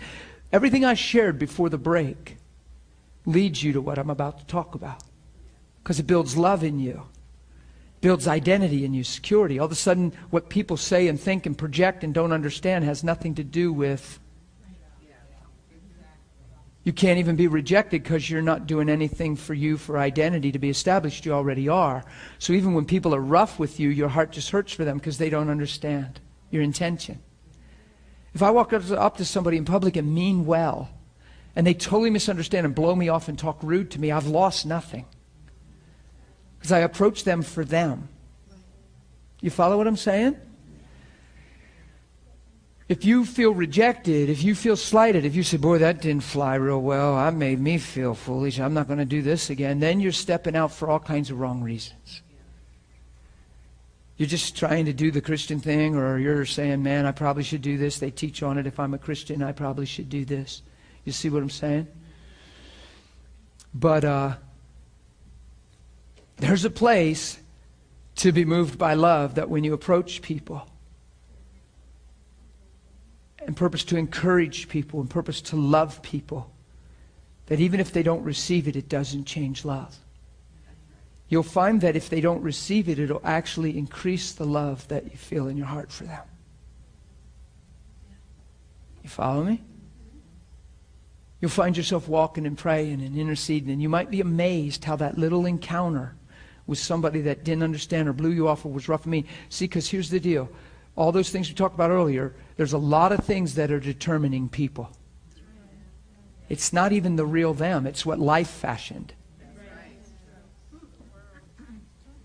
So when you approach somebody and they treat you that way, we tend to read a book by its cover and say, boy, they're this and they're that. You might be amazed who they are through Christ. The only reason they're that way is because of all these things that have fashioned them. Get what I'm saying? So you have to be careful that when you look at people, you see them through that truth and you're not moved by any of that because we have our whole life lived by first impressions. True? And we read books by their cover.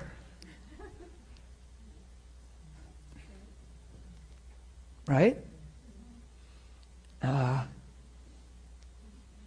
I want you to I want you to see this in 2 Corinthians. I, I used it in my analogies when I got goofy with the gas pump, but I'm not going to get goofy.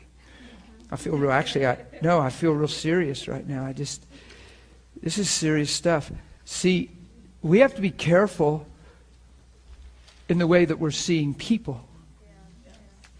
And the way we're seeing people is going to determine how we live our life towards them and stuff and how we handle some things, right? So we've been covering this the whole school. The more identity we receive this way, the more healthy we see ourselves, the more we're going to love our neighbor as ourselves. You have to understand that God didn't come and love you because you were doing everything right. God loves you because he knows who he created you to be. You follow me? He's, he's pursuing the fulfillment of who he created you to be. And he loves who he made Patty to be. He loves that. Right? He loves who he made Rachel to be. He loves that. You get it? And he paid a price to redeem that truth. Once we fully receive that truth, then what? Then we can begin to see others through that very truth. Amen? I want you to see in 2 Corinthians 5.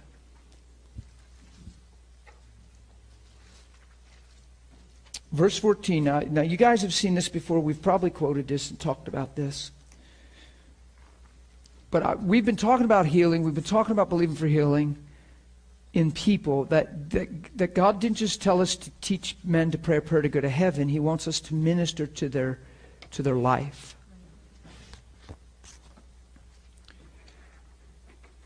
Encouraging people out in public. Uh, I'll give you an example. I was in a restaurant with a lady waiting on us this week she, she, I never experienced a waitress like that ever in my life. Broke my heart.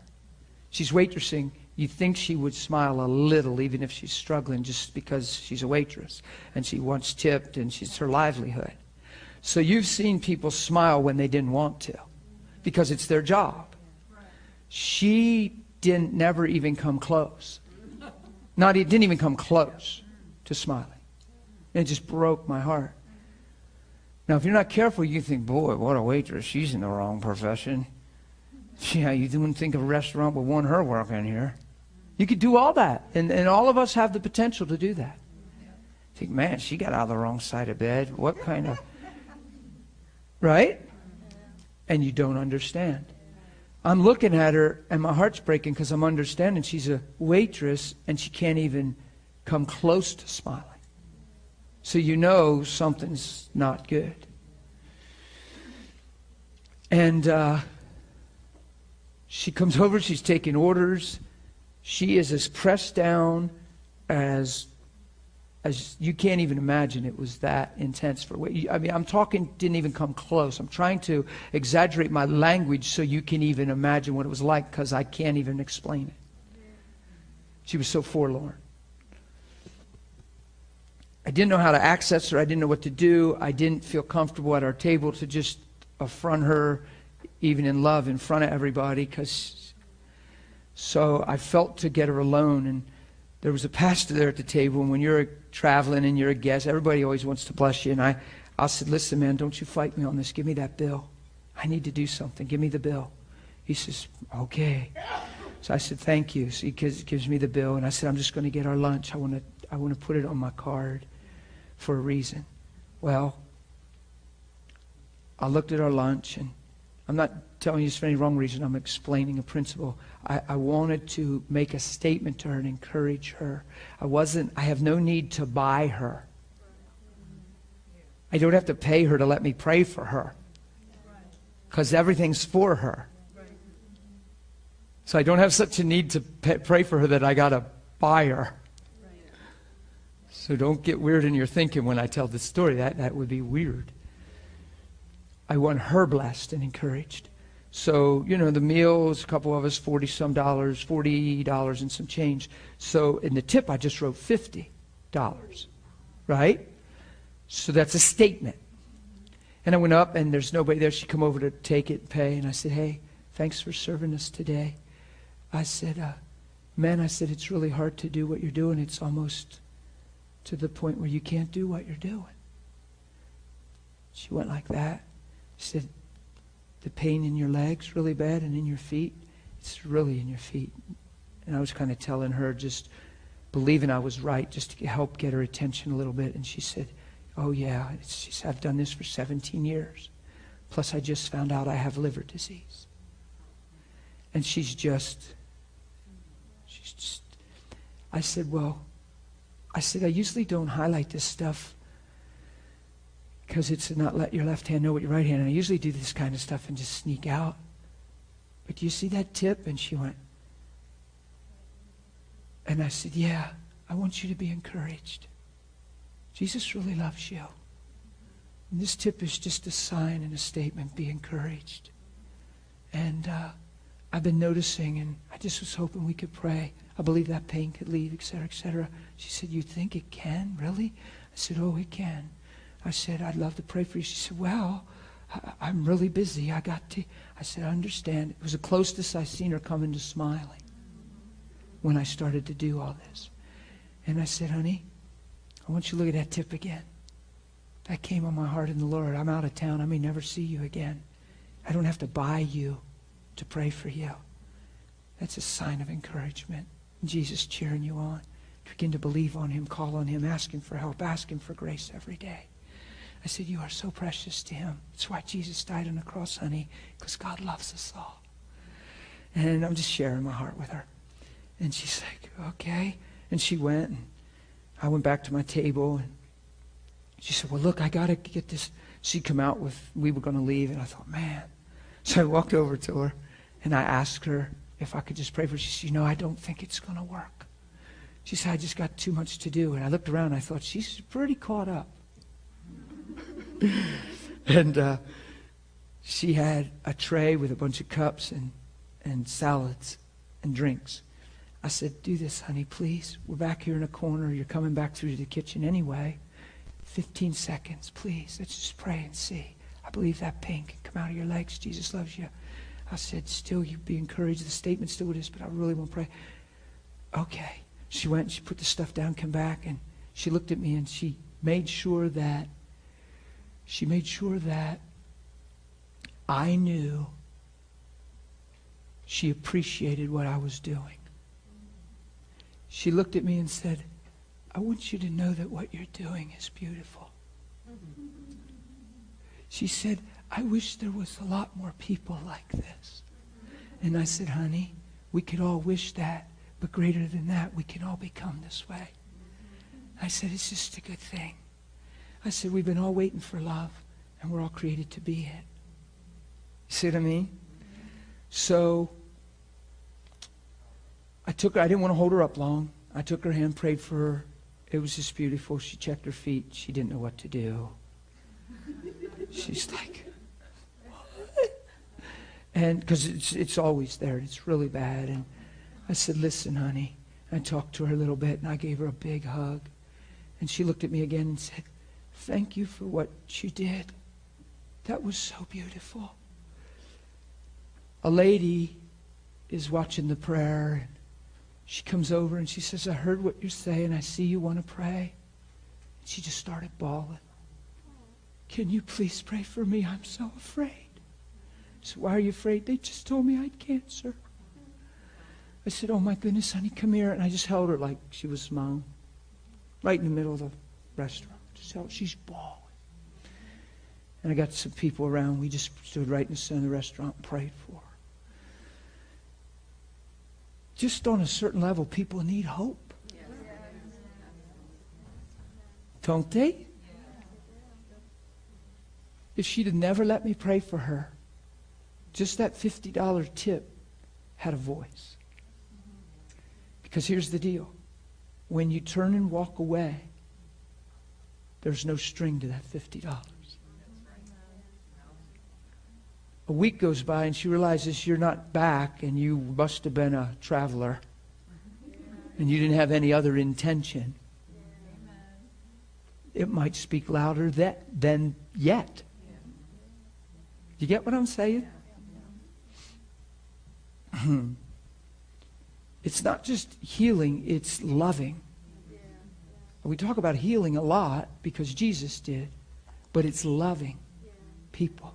Let me tell you how Jesus is.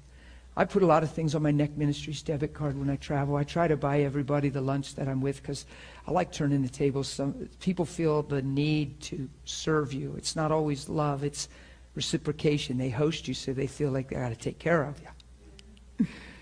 when you ask to buy the lunch for everybody, it, it, really turns the tables on some folks. no, but we're supposed to get you lunch. Where's that written?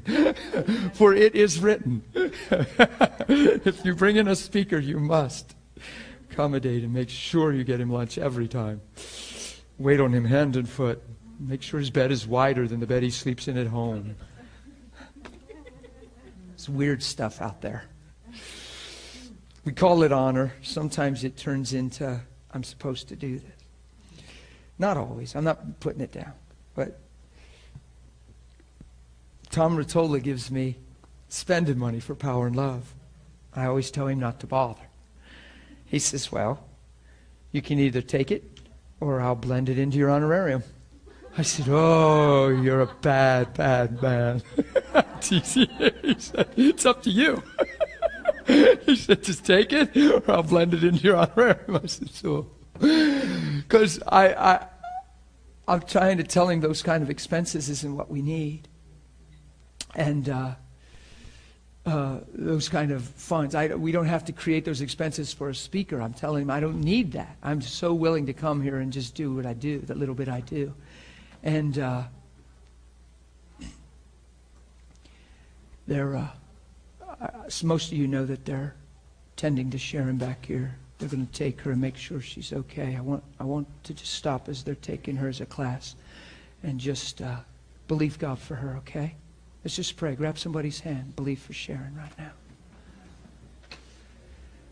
That her heart's well, that her body's well. Just begin to pray out of your heart for her right now. Thank you, Jesus. Father, we just thank you for these men that are helping and blessing her. But we ask for your great power and your great presence to come. Holy Spirit, we ask you to come. Thank you. That healing and wholeness would come upon her. Father, your grace and your spirit upon her. Thank you. Thank you. Yeah, thank you, Jesus. Bless her. That every sickness would flee, come out of her in Jesus' name. That her body would be well and strong in the name of Jesus. Thank you, God. Thank you, God. Thank you, God. Yeah, that's good, guys. That's that's that's good. That's uh, you just be in faith. You just be in a position of, of your heart and faith for her right now. I just didn't want people even distracted. I felt like we need to just corporately just pray and be in a position for her. Thank you, God. I want you to catch this principle of giving and stuff. Tom gives me this money. I really don't want the money, honestly. It's not that I can't receive it. I, I, I just have that kind of giving heart. Sometimes I, I think the weakest area in my entire life is, is receiving finances. Because I'm not, I don't, I'm not thinking finances. I'm not looking for them. I'm not asking for them.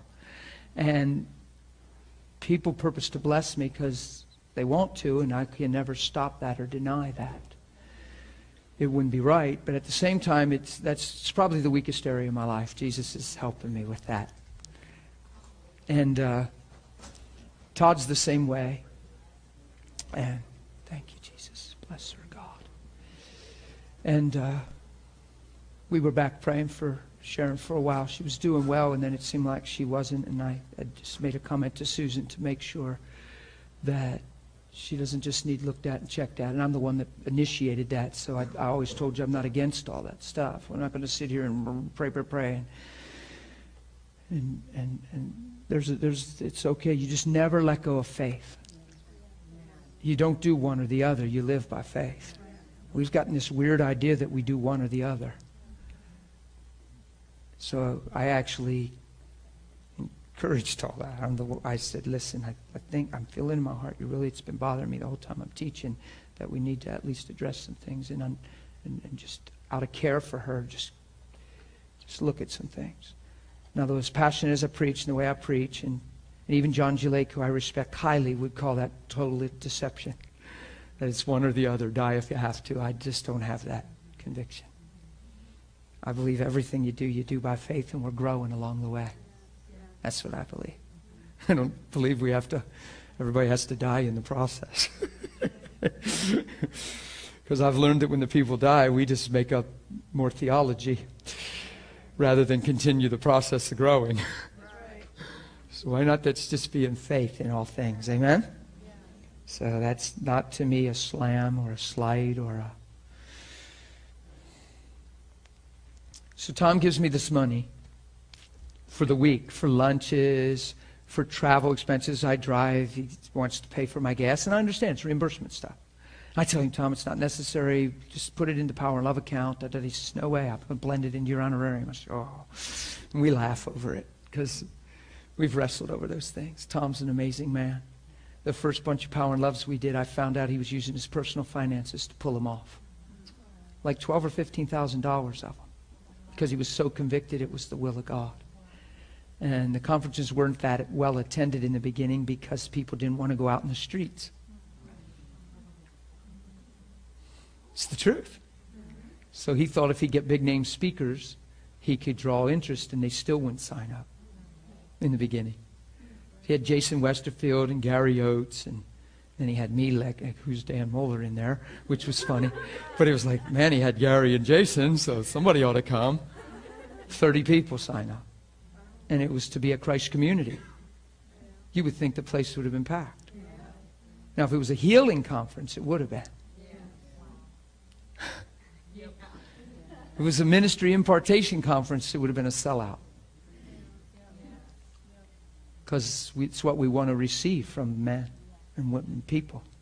And there's a receive mentality. What I get from God and power and love is giving Him to the world. So it's going out in the streets eight times in four days. And it freaks most Christians out, and they get they won't sign up. so Tom covered the cost. I found it out. You just don't need to know this, but there's just some ways that we're not. The gospel is not how we make a living. We minister the kingdom. We're not going to a place for an honorarium. I tell people if you're going for an honorarium, don't go. And uh, I didn't take an honorarium for the first couple Power and Loves because I told Tom there is no way you're paying your personal finances and me receiving an honorarium so that you can give us an honorarium out of your bank account. I hope he's not mad I'm sharing all this, but it shows the integrity of people. What a Christian. So he's just doing right. It's not that way now. They're bigger attended. We get 100 some folks. He has to pay people to fly in. He pays for airlines. He pays for hotels. He, and he's, he's good. He's a good steward of finances. He's a good administrator. He's amazing. He's gifted. I just tell him, don't lay hands on me. I just want to stay ignorant and preach Jesus. so don't you touch me. I so appreciate him. I am so not in that. I, I don't have any of that. And uh, it's not that it wouldn't be good. I probably would be good if he would lay hands on me because I am not good in that. But he gives me this money, and me and Todd both do the same thing. We laugh and say, That's fine, Tom, we'll take it. We'll just give it away. And we're just like, we're like little kids, like getting back, like picking at each other. And it's all in fun. It's nothing unholy about it. And he says, Fine, do what you want with it. you know, Jesus' blessings on this. So Tom forgot to give me the money this time, and I thought, he finally understands. Well, no, he just forgot. so watch how weird this was. Saturday night, the thing's over. I'm up there sitting, ready to go preach for the last night. And he comes over with his little money slip to sign it. And he has he has $160 there. He says, Look, I want to cover, you had to drive to meet Jeremiah, you did this, and he has it always, he always, you know, and I'm like, Stop. I said, Tom, it's Saturday. It's already over. Yeah, but how much did you put on your card since you've been here? And I said, Tom, doesn't matter. Because it was way more than that. he said, just take it. I said, Tom, I'm not. It's the last night. I'm not. That's fine. You know what I'll do? I'll just blend it in. Oh, Tom. And I, and I, and I, and I went, and I was just play acting, you know, and I, I grabbed the thing and I went, I signed my name like chicken scratch, like, and just giving back. And he's laughing and, and I put it in my pocket. And I thought I couldn't really say to him, well, I'll just give it away because it's not the beginning of the week. And, uh, so I preached and everything. It was the last night. Love you, all the stuff, people, all the. It's just fun. So I go to my hotel room. We're sleeping there, and I get up in the morning. I'm laying on my bed, and the Lord said, Todd was sewing into the cleaning ladies all week, loving on them, praying for them, blessing them all week. There's three of them. The Lord said, Dan, I want you to split that between them. They work so hard, and people don't understand. And I want you to tell them thank you for just being who they are and working and bless them and encourage them without a string. And I went, You are so cool. I was like, Thank you, Tom, for that 160 bucks. So it had nothing to do with healing, had nothing to do, it just had to do with love and seeing people for value. So I went out in the one, she's just a little thing. Hey, girl, how are you today? And I went down the treadmill because it was raining, and I ran a couple miles on the treadmill, which I do not like. yeah, amen is right. But I just thank you, Jesus, and did it. And thank God that I had a treadmill. Uh, but it was a challenge. Yeah, I like to be outside. So I come out and I got dressed, cleaned up, and I went and started loading the car with our stuff. And Todd was going somewhere else to a church, and, and, and we were going different directions. And he was going later, and he was over. He wasn't even at the room, and I was ready to leave. And I took this money and I split it up, and I, I, uh, I went to the little girl. I said, "Hey, girl." Man, I know you guys know we're Christians. I know my buddy's been loving on you all week. Oh, yeah. I said, Well, you know, it was amazing. I was laying on my bed this morning, and the Lord Jesus put you on my heart, all three of you. You have no idea what that means to people. So they're thinking God's way out there somewhere. I said, He put you three on my heart showed me how hard you work and that people don't realize just how physical it is and how detailed and how involved it is. It's hard work. And you're here because it's a job, but it's a lot. And I said, and he told me to give you this and for you to encourage you to just be okay and receive it, even though you aren't doing our room. She's on the other floor. You don't have to do our room to get this. This is just a thank you for who you are and just the good job you do. And actually, honey, it's not from me, it's from Jesus. It looks like it's coming out of my pocket. It's really not. It's from Jesus. And I handed it to her. She didn't know what to do. That stuff speaks so loud. It's very rare that kind of stuff happens. So I had, uh, no, the money's the money, but I had this $100 bill that a man handed me, and I didn't want to take it. I said, Stop, what are you doing? Jesus told me to give this to you. He pulled that card on me. yeah. What, that's what, what are you supposed to do? Jesus, well, go tell Jesus he doesn't know what he's talking about right now. so I'm like, so he hands me this, and I didn't, I didn't split the 163. I just did 50, 50, 50. That's what was on my heart. So I had Tom's in my pocket, and I took this 100 out, and I thought, you know what? I don't even like handing. I could take a hundred, they could put it in my account or whatever. Stores don't like necessarily splitting a hundred. I thought a hotel's a good place to do that. I'll give it to the girl. They can split it between the two. Well, the other girl wasn't there, but the other one was, and she was off that day because it was a weekend day, Sunday. I said, Hey, girl, I said, what was the other girl's name out here? Amanda. Yeah, you guys were here all week on our floor. It's amazing. Uh, I said, I told her the same story. And I, when I pulled it out of my pocket, she saw the $100 bill and she literally went, like, no. I said, well, I said, it's just, you split it down the middle. You keep half and you give Amanda half. It's from Jesus. He just wants you encouraged. I asked them if their bodies were good, if they needed any prayer. No, they were great. Your buddy's been praying.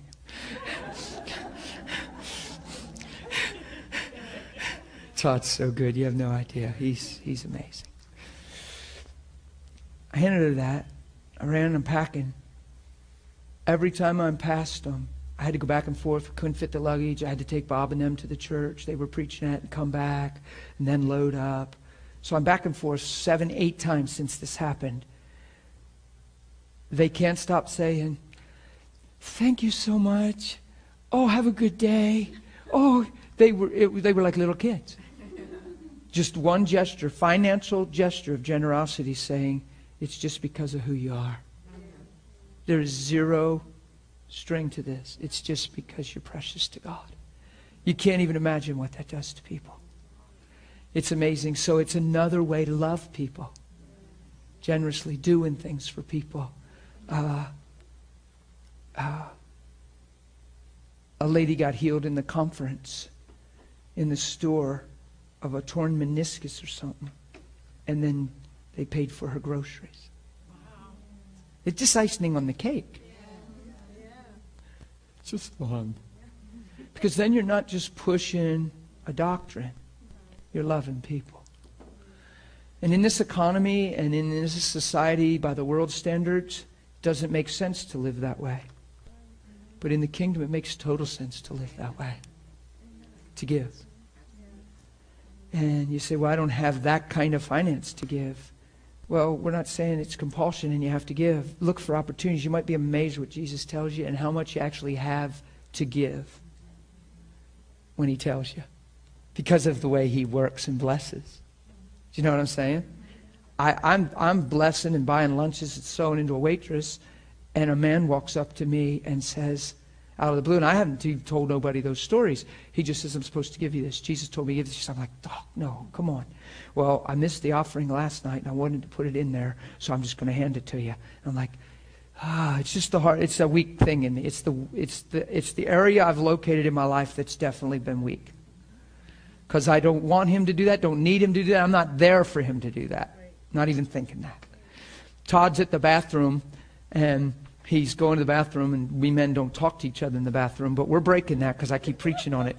So Todd's at the, the urinal, and a guy comes in, and he's like, "Hey, dude, how you doing?" He said, "Look, I'm not afraid to talk to you while I'm going to the bathroom." He said, "We're breaking that thing. We're not. A, you can be free, man. Just talk to me. It's all right." We really started something because the one guy's in a stall and the other guy's standing out telling him the prophetic vision God gave him. The guy's in the stall talking through the walls. I thought we're finally getting free. You know, you're like, hey, you go in the bathroom, hey.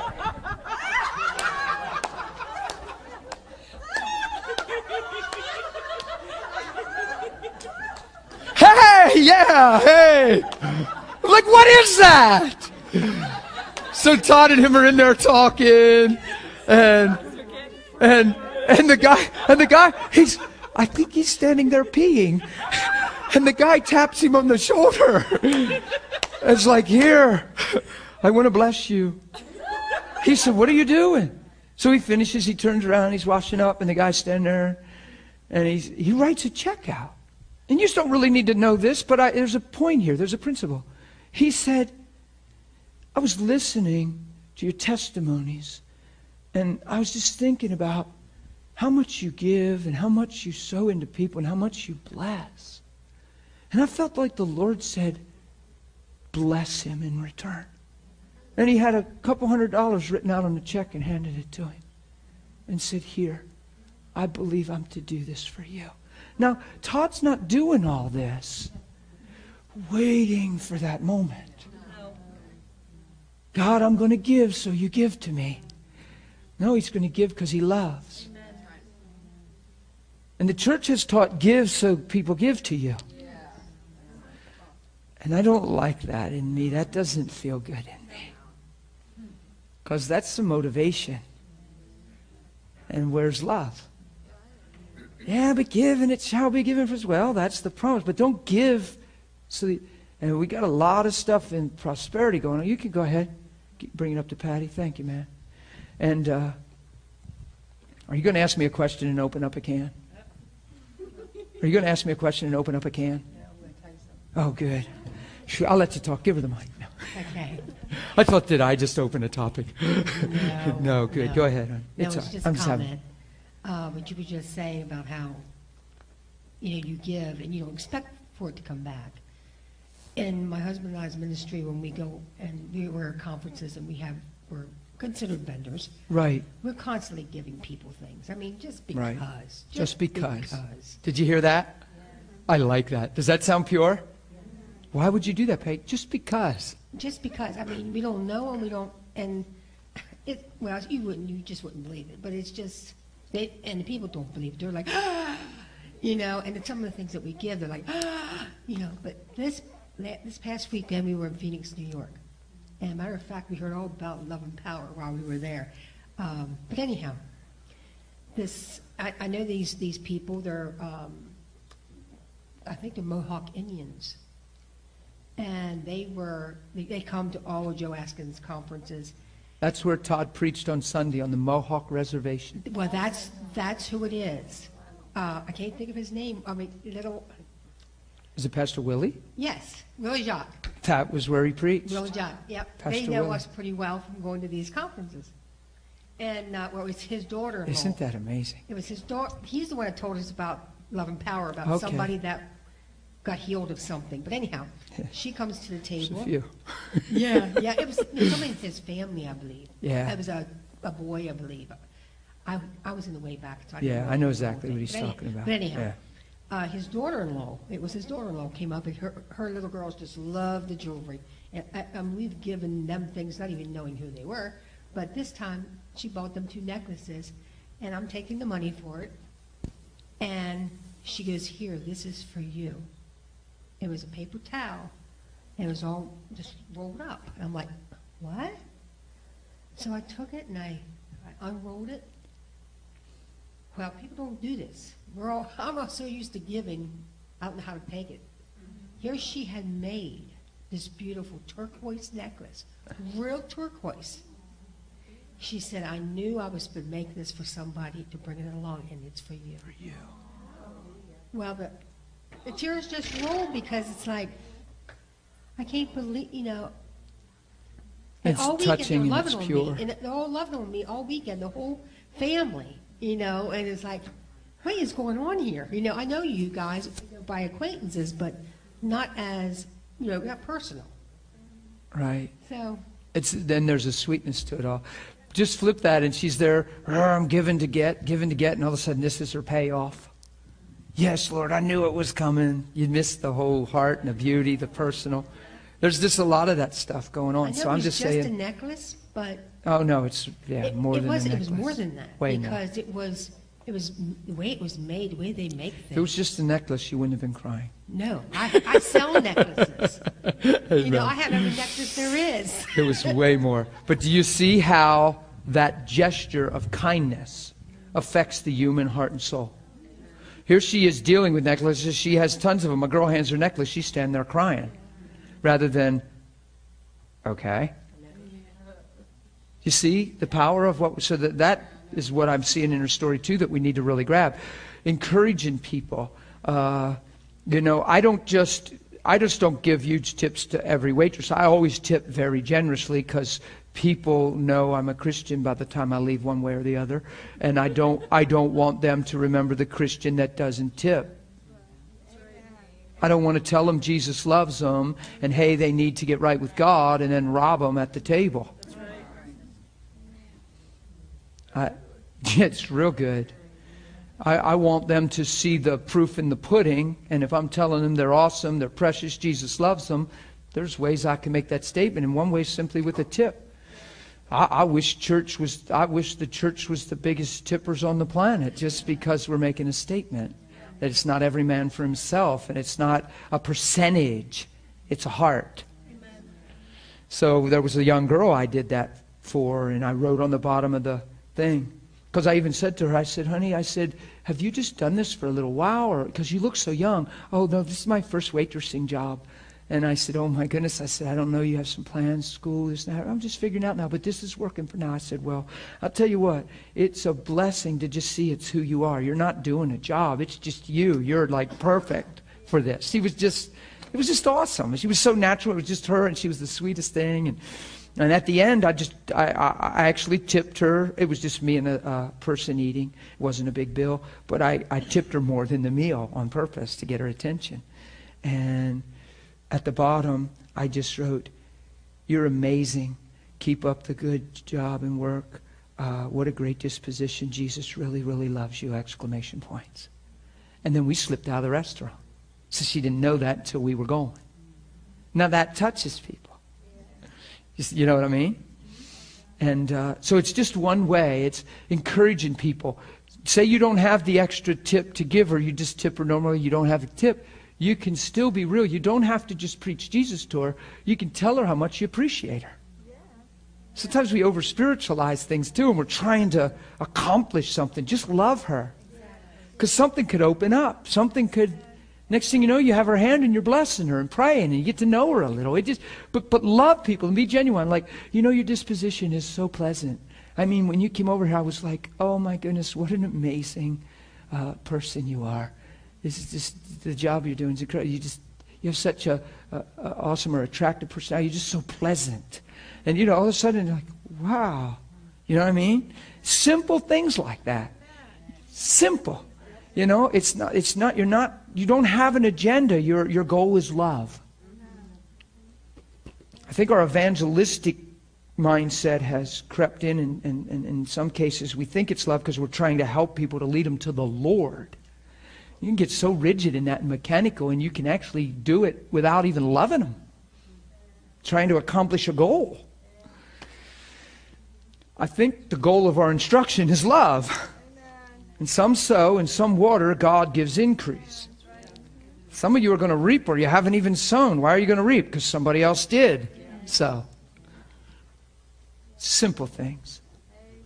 So somebody doesn't let you pray for them, and it looks like a defeat. Watch this testimony. And they say no, and then somebody goes up to them and asks for prayer, and they say, You know what?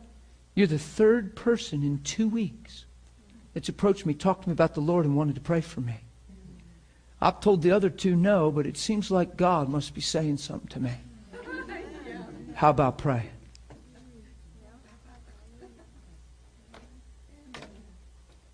Do you see the sowing and watering process? The first time, yeah. Do you have the mic for Becky? Thanks. So the first time is like, no, get out of here, whatever. Second time is, no, no, I'm not interested. Third time is like, what is going on? Isn't that amazing? So when you ask to pray for somebody and they're even rough with you and mean with you, and you stay gracious and say, No, that's okay. I had no means, uh, desire to offend you. I'm sorry you heard it that way. I just wanted to bless you, sir. Well, have a good day, man. See you. And you just walk away. Wonder if somebody else is living that way and they touch them uh, uh, a couple days from now or a week from now or even a month from now. Who knows, after a while, the dots start connecting. All of a sudden, God's doing something in their heart. Or they're frustrated, they're miserable. They didn't want nobody to pray, so fine. Hey, if they didn't change by now, they ain't going to change. Well, look, they're mean. You see what I mean? People change. Go ahead, Becky. Um, the Lord started showing me that when I was at Power and Love in Austin, Texas. There was um, a lady that had a booth in the middle of the mall. She is uh, Islamic.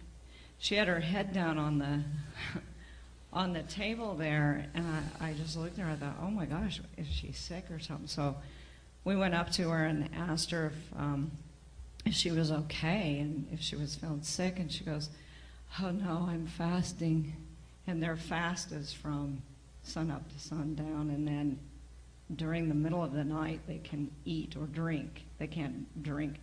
She goes, I didn't get up in time to eat or drink, you know, and uh, I'm just feeling really weak. And I said, Wow, can can we pray for you? I said, I know how that is when you fast and you you feel weak and and and uh, she she just backs up in the booth and she goes, no, you know. I was like, no, and I said, that's all right. We just bless you and we just pray strength into you. I just pray strength into you, and we went on. Well, the next day, it was really interesting. Um, somebody came back with a testimony that they prayed for the Islam. They, this Islam lady let them pray for her. So the seed was planted, and then the next she wouldn't let us right. just pray. But the next the day, next day, they came along and they and she allowed them she opened to pray. Up. So it was it was really cool how the Lord was saying it's okay it's just about planting and then. Isn't that awesome? It, it was really, really awesome. So there's no failure even when somebody says no. You can't get discouraged. You're not doing it for you. So there's a simple point we're just making is, man, if you're not encouraged, we're just not seeing something clear. If we're not encouraged to step out in love, we're, we're taking things personal. We're not seeing the bigger picture. There was a question that was asked, wonder if somebody rejects you or gets rough with you, doesn't let you pray, and then you see them later, and uh, should you ask them again? And uh, we were in question and answer, and, and I just said, listen, I said, you're not compelled. You don't have to get a point across, but if it's your heart and you bump into him a couple days later, what's wrong with saying, hey, remember the other day we bumped it? Man, I see, I see you're still really, you look like you're hurt. Just know that I'd love to still pray for you. I know you do, but I'm just letting you know that I would be willing. And just leave it up to, and walk away somebody shot up their hand, had the very testimony from the conference. The day before they approached somebody and they were like, no, man, I don't, I'm not interested. Next day they saw the same person, bumped into the same person, went over and said, listen, I know yesterday and I don't mean to pester you, but man, it's really in my heart. And they were like, you really want to pray? Yeah, well, go ahead. And there was a neat move of God. See, if, if, you, if you get too analytical, you're thinking about this, you talk yourself out of love, out of faith, out of just truth, you start painting a picture. You could actually write his heart for him. And you're sitting there thinking, well, he didn't want me yesterday. He's pretty nasty. I sure don't want to tick him off today. And, you know, but yeah, we're going to get you. Uh, Rachel's right behind you. She has a something. Um, this actually was interesting to me because it was actually opposite. Um, I went up to a gal I guess it was last week or so, and um, she had this whole thing, and uh, you know, so I said, and she was very willing to, you know, share what was going on. I said, "Can I pray for you?" She said, "Yeah." You're like, you know, since this has happened to her, this it, she has had many people come up to her and pray. Wow. So she was like, sure, no problem, you know. So it was just, it was like, wow. And this was, you know, it's in Hanover, but I'm like, cool. There's but that's exciting. But there's people, that shows you what God's doing. Well, that's the point to the one that said you're the third person in two weeks. So if you're the third person in two weeks, that means some other people are out there thinking like you're thinking, pursuing people in love. It was a couple of years ago. We were down in uh, Charleston, West Virginia, in a grocery store. Went to pray for a lady, and she said, You're the, the third group of people in a couple months, like two months, that's come to me. That's amazing. And she was like, Whoa. She was touched by it. We were touched by it because we were like, Who's these other people? That's really cool to know. So God has a strategy, has people tucked everywhere that are doing these kind of things. Yeah, with my granddaughter, I've spent a lot of time with her, and she knows me and me in praise, and she'll ask me to pray for her. So one day I pick her up at Miss A's, her babysitter's, and she's in the back seat. She said, "Nana, you're going to be so happy and so excited." I said, "Yeah, what what happened today?" Well, this little girl, I don't know if she had a boo-boo or what it was, but she said that she laid hands on her and she prayed for this little girl. And this is a little girl that she sort of had problems with, you know, Miss A's. But that, you know, I wow. just feel like my prayers were answered because I'd pray, you know, that she'll be able to have peace with this little girl. Yeah. God just Amen. Isn't it awesome that as we live in this way, like she's saying, in the little ones, it just becomes more of a normal thought to them. As we live in this way, it becomes a. Uh, Todd said we were coming home last night and driving. We had a long drive, it was seven hours or so. It was probably, I think it took a little over seven to get home. But he, uh, he said, uh, when they're out in public, when he's not in town, Jackie takes the kids out and stuff. He said, Zoe, Zoe says, Mommy, they have owie. Daddy said that we could pray for anyone that has owie. So she's been doing that since she was real little. She says, They have owie. Daddy said we got to pray for anybody has owie. so it's in her. And, and, and I've seen children spur on parents that way. It works both ways then. Because the parents thinking, oh man, and then they don't, what are they going to tell their child? Well, you know, it just might not be the timing for God. nope, you know what they're going to do? Let's go, honey. Isn't that cool? I think that's cool. So I'm just being real simple with you today at the end of this class, just saying, listen, thinking about approaching people, think about it more, take steps of faith, just begin to approach them at the simplest levels. Uh, don't let your agenda be anything but love. Don't even get caught up in. I'm telling you, you can look at them and see they're hurting. You can see a brace on their elbow. You can see them hobbling. You can tell that their hip joint mustn't be good. And you can get all worked up and think 100 mile an hour about, wonder if God doesn't show up. Wonder if they don't get healed. I'm going to look so foolish. Da, da, da, da, da, da, da, da, da, da. And you just go sit there and keep eating and drinking and go to your car. True? Or you can let your agenda your reason for walking over to them be because of love. You got nothing to lose but loving them. Amen? And the Bible doesn't say that the first sign that follows a believer is that they're healed. It says that they lay their hands on them. We're so busy fighting over the whole healing and trying to get a grip on it that we fail to just go do first things first. Let's just approach them and say, listen. Kimberly has something over. Say, uh, listen, Man, I noticed when you walked in here, you were really hurting. Is that your hip or something? You will find most people will say, Oh, yeah, I have this, that. I'm going through this. They wanted it. They'll tell you, they'll, they'll tell you the whole story sometimes. And you can just really graciously, simply say, Well, listen, I, I really care about that. The reason I came over here Bang. Just be real. Be in the beginning. Todd used to. I would see Todd do all the time. He'd just say, "Hey, do you got this going on? Hey, I see. Is that your ACL or what? Yeah. Can I just see your hand for a minute? Why? What do you want to see my hand for? What are you going to do, man? Oh, it's all right, man. It's just, just want to see your hand. They'll either, you know, whatever. A lot of times they'll go like this, like this. He just take his hand, and start praying. I didn't have the same confidence to do that because I felt like I was setting them up. And I just had a different view, and I thought I just wanted to be honest with people. I just wanted to let them know exactly what I was up to and exactly why I was talking to them. And I felt like some things we weren't in the past were up front with people. I just need to be up front. But I noticed I was giving people a lot more opportunity to say no thank you or debate or bring up theological stuff. And Todd used to say, I'm telling you, dude, just take their hand. Because I'd say, man, this person, he'd say, you just took their hand. Once you got their hand, it's too late. And I'd say, I, I said, I said, I need faith for that, though. I, my conscience, I, I, and to this day, I have a confidence in certain situations. So I've, I've learned to, none of it's a method. It's people, and they're all unique, and God knows everyone. So you learn to grow in discernment and in love, and it's not a technique. It's not a one, two, three. It's you being the best you and the most sincere you.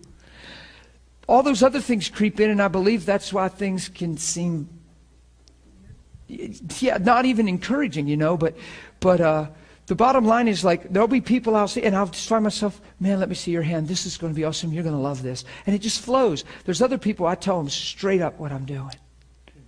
But you know, you sit down and you say, listen, I'm going to, I just did it. I just came out of a restaurant and the man's walking with a foot problem.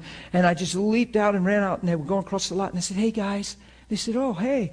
I said, listen, I'm not from around here. Uh, I'm only going to be here a couple days. I'm just kind of passing through, actually. Uh, but man, you hurt yourself. What is that? Did you? Oh, and he told me about his foot. I said, listen, here's the reason. I don't know how you'll take this, but I'm just be honest with you.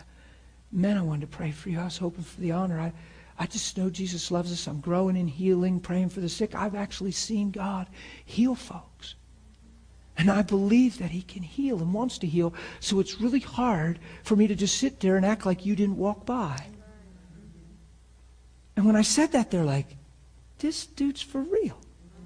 The wife's standing there, and I said, I'd really love to just pray for you right now in the parking lot here, and not embarrass you, but it won't take long. And just pray for your foot and believe the pain leaves, that your foot changes. And uh, I said, Would that be okay, Bill? He said, Yeah. And, and they had a little granddaughter. I said, Now, who are you? And the, the, the wife said, That's our granddaughter. And I said, And what's your name, young lady? And she went, Olivia. Six years old. I, she's just standing there like, who's this guy? And I said, hey, honey. As soon as I addressed her and talked to her, she looked at me. I said, and what's your name? She said, Olivia. And I said, You are so precious. I said, How old are you? She said, Six. I said, I have a granddaughter who'll be six in December. Oh, you are just as precious as her. Now you got me missing my granddaughter. I tickled her belly, you know. So I turned to the wife and I said, Thanks for. And when I looked at her, it's all she can do to hold together. She is just ready to explode with emotion and tears. Just because of the pure gesture of love. And then it was ministering, I knew in my spirit, to another area of her life. And it was speaking to her in God. It was actually a God moment for her. It was amazing. See, you don't even realize. So I get down and prayed for his foot. How's your foot? He said, Wow, you know, it does feel better. And I said, Listen, man. And just the other night, I said, I, I know we got you in the lot here in Carswell. I'm not even going to pray. I, normally I pray again, pray again. And but you're going to see this thing change, and I, I can tell. Just head to your car, man. I love you. Thank you. Man, Jesus loves you guys. Isn't it awesome? And, and uh, they made comments about this was beautiful. Man, everybody ought to be like this. Da, da, da, da, da. I said, Well, I learned it from Jesus. He's teaching me it's not about going just to church. We are the church, it's about loving people. I said, I used to think going to a service is what made me a Christian. Jesus is telling me it's loving people. The lady can't talk because if she talks, she's going to bawl. So she's like,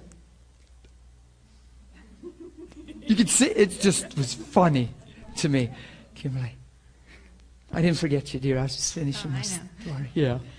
Um, I was just going to say you were talking about taking that step out, and I remember several months ago when we first started praying for people, I was at the post office, and a lady like totally shot me down. I mean, I got a word of knowledge, which honestly doesn't happen often, about blood pressure, and I'm obviously questioning it, and I ask her, and her face gets bright red, and I was like, "Well, can I pray for you? Can I hold your hand and pray for you right now?" And she's like, "No, no, no, not right now." So I left, and I said, "Well, I'm just praying and believing that the Lord's going to heal that, and you know, just be blessed." So I leave, and I have a couple errands to do, and I'm by myself, so I've, you know, plenty of time to pray for people. I'm going to Giant, and I'm like, I'm going to see people. So I start. The Lord tells me like, you got to renew your mind. So out loud, I'm like, thank you, Jesus, that this is who you made me, and that I'm that this is a privilege to pray for the sick. Wow. And and a lot of times when I'm not feeling love or you know the whole feelings thing, it's just renewing my mind even to that like, Lord, thank you, and I'm on my way to the grocery store. So I get there, and the first lady that I go to pray for like really rejected me. And I was like, Lord, again? Like, what in the world? This is ridiculous. Two in a row? Because normally people are so blessed. Like, even if you feel like they're not going to be, they're just like, thank you for stopping. And especially to see someone so young to them, for especially an older person, they're like, they don't get that often. Um, so actually, the, I got to pray for like three or four people at Giant just because I renewed my mind, but I had renewed my mind again after getting rejected. And I said again to her, I said, Well, I'm just, she had a walker. And I, I said, Well, I believe Jesus can heal you. And, you know, I just want to pray and believe for that. And she's like, I believe he can too, but like kind of stuck in that. I, I'm just stuck here. So I saw another lady and I'm like hesitating, and every time I hesitate and I let them walk down the aisle, I end up like following them around the store because I have to pray for them. And then I start feeling like everyone at Giant has is gonna put out a sign with my face on it saying like, yeah, like I'm gonna get kicked out of Giant for praying for. Beware of this face. She is stalking you. She's a stalker. No. I got another word. But it shows what we're going through too. Let me just inter- in your mind, there, we're growing, we're learning. So you have second guesses, you hold back. Oh, I should have, and then you end up tracking because your heart's saying, "I want to," and your mind's going. And it's just funny. We, we, there was a guy at one Power and Love explained it like this. He said, "Man, my son and I had a blast at Target. Oh my gosh, we finally stepped out and did this thing and watched God heal this guy." And, and he's telling, it was hilarious. He had us rolling off our chairs. He said, "So here we are." He said, "They're in a group." Walking and he's sick and we didn't know how to approach him because they're all together and we didn't want to embarrass him. So he said, here's the two lions following the herd of gazelle. He said, So the lions are following the herd of gazelle. And wouldn't you know, the lame and weak one in the herd branched off and went down the aisle all alone. And the lions turned and went in for the kill. And we surrounded him and pounced him and we got him. And we were like, ah, rolling laughing. He said the, the little weak, the little injured gazelle, and he was ours. but but they surrounded him. They they said that for a while he felt like that. Like I had somebody say, I feel like I'm stalking people. I said, No, you're not stalking people. Your heart is finally going, hey, and you're realizing there's issue, there's need, there's there's there's things Jesus can address, and you're aware of that, and there's a war in your mind. You're not a stalker. But anyhow, Well, we, I was gonna say after we I just see your my mind again, poster. I really thought that. I actually texted my sister-in-law. I was like, "Please pray for me. I'm getting attacked, and I just need to renew my Oh mind." my goodness. So the Could first lady again, I look at her and she's in a pink coat, and I just hear back, and I'm like, "Okay." So I end up following her, and it was an older woman. I said, "Something going on with your back?" She said, "No, my husband just had back surgery." And um, just got to pray for her, and it, it was just really neat because it was another one of those situations where it was an older woman, and she was like, "Where do you go to church?" Like, you know, all these things. It's the It first question most people really ask when you minister to them and they're touched. Where do you go to church? You just, did you have anything else? Do you have it? No, that was it. It's just beautiful. But do you see, if you take that to heart, now I liked what she was saying about staying in truth. When she's saying renewing my mind, what she's saying is there was counterproductive feelings, emotions, thoughts. Who rejected two in a row? Strike three, I'm out. right? So she's fighting away all that, saying, wait a minute, no, it's right to love. These are, see, so we've been conditioned to not receive love. So if people aren't in a position to receive love, does it change love? That's why we're all saved. Because God's love never failed. Right? You got something? So I know I'm not doing a lot of teaching training on this. We don't have much time, but we can really hit it hard tomorrow. But Um, we, uh, after Power and Love, we took a group from our church out and start in, to the mall and prayed for some people. And this guy just really took off with it. And he goes to the grocery store. It's kind of like giant here. It's called Dillon's in Kansas. And he'd just go in there every day to get groceries, and he started praying for people. They have now given him his own prayer room in Dillon's grocery store in Kansas. Is that amazing? it's amazing. Isn't that amazing? A grocery store like giant. I was just going, whoa, you know? Because he started See how they for the handle the stalkers? They Yeah. just they, they, they just set up a room for them, like the prophet's house. That way they aren't just lurking. you know, you're, you're there at the juice section and there's Kimberly's face behind the juice can.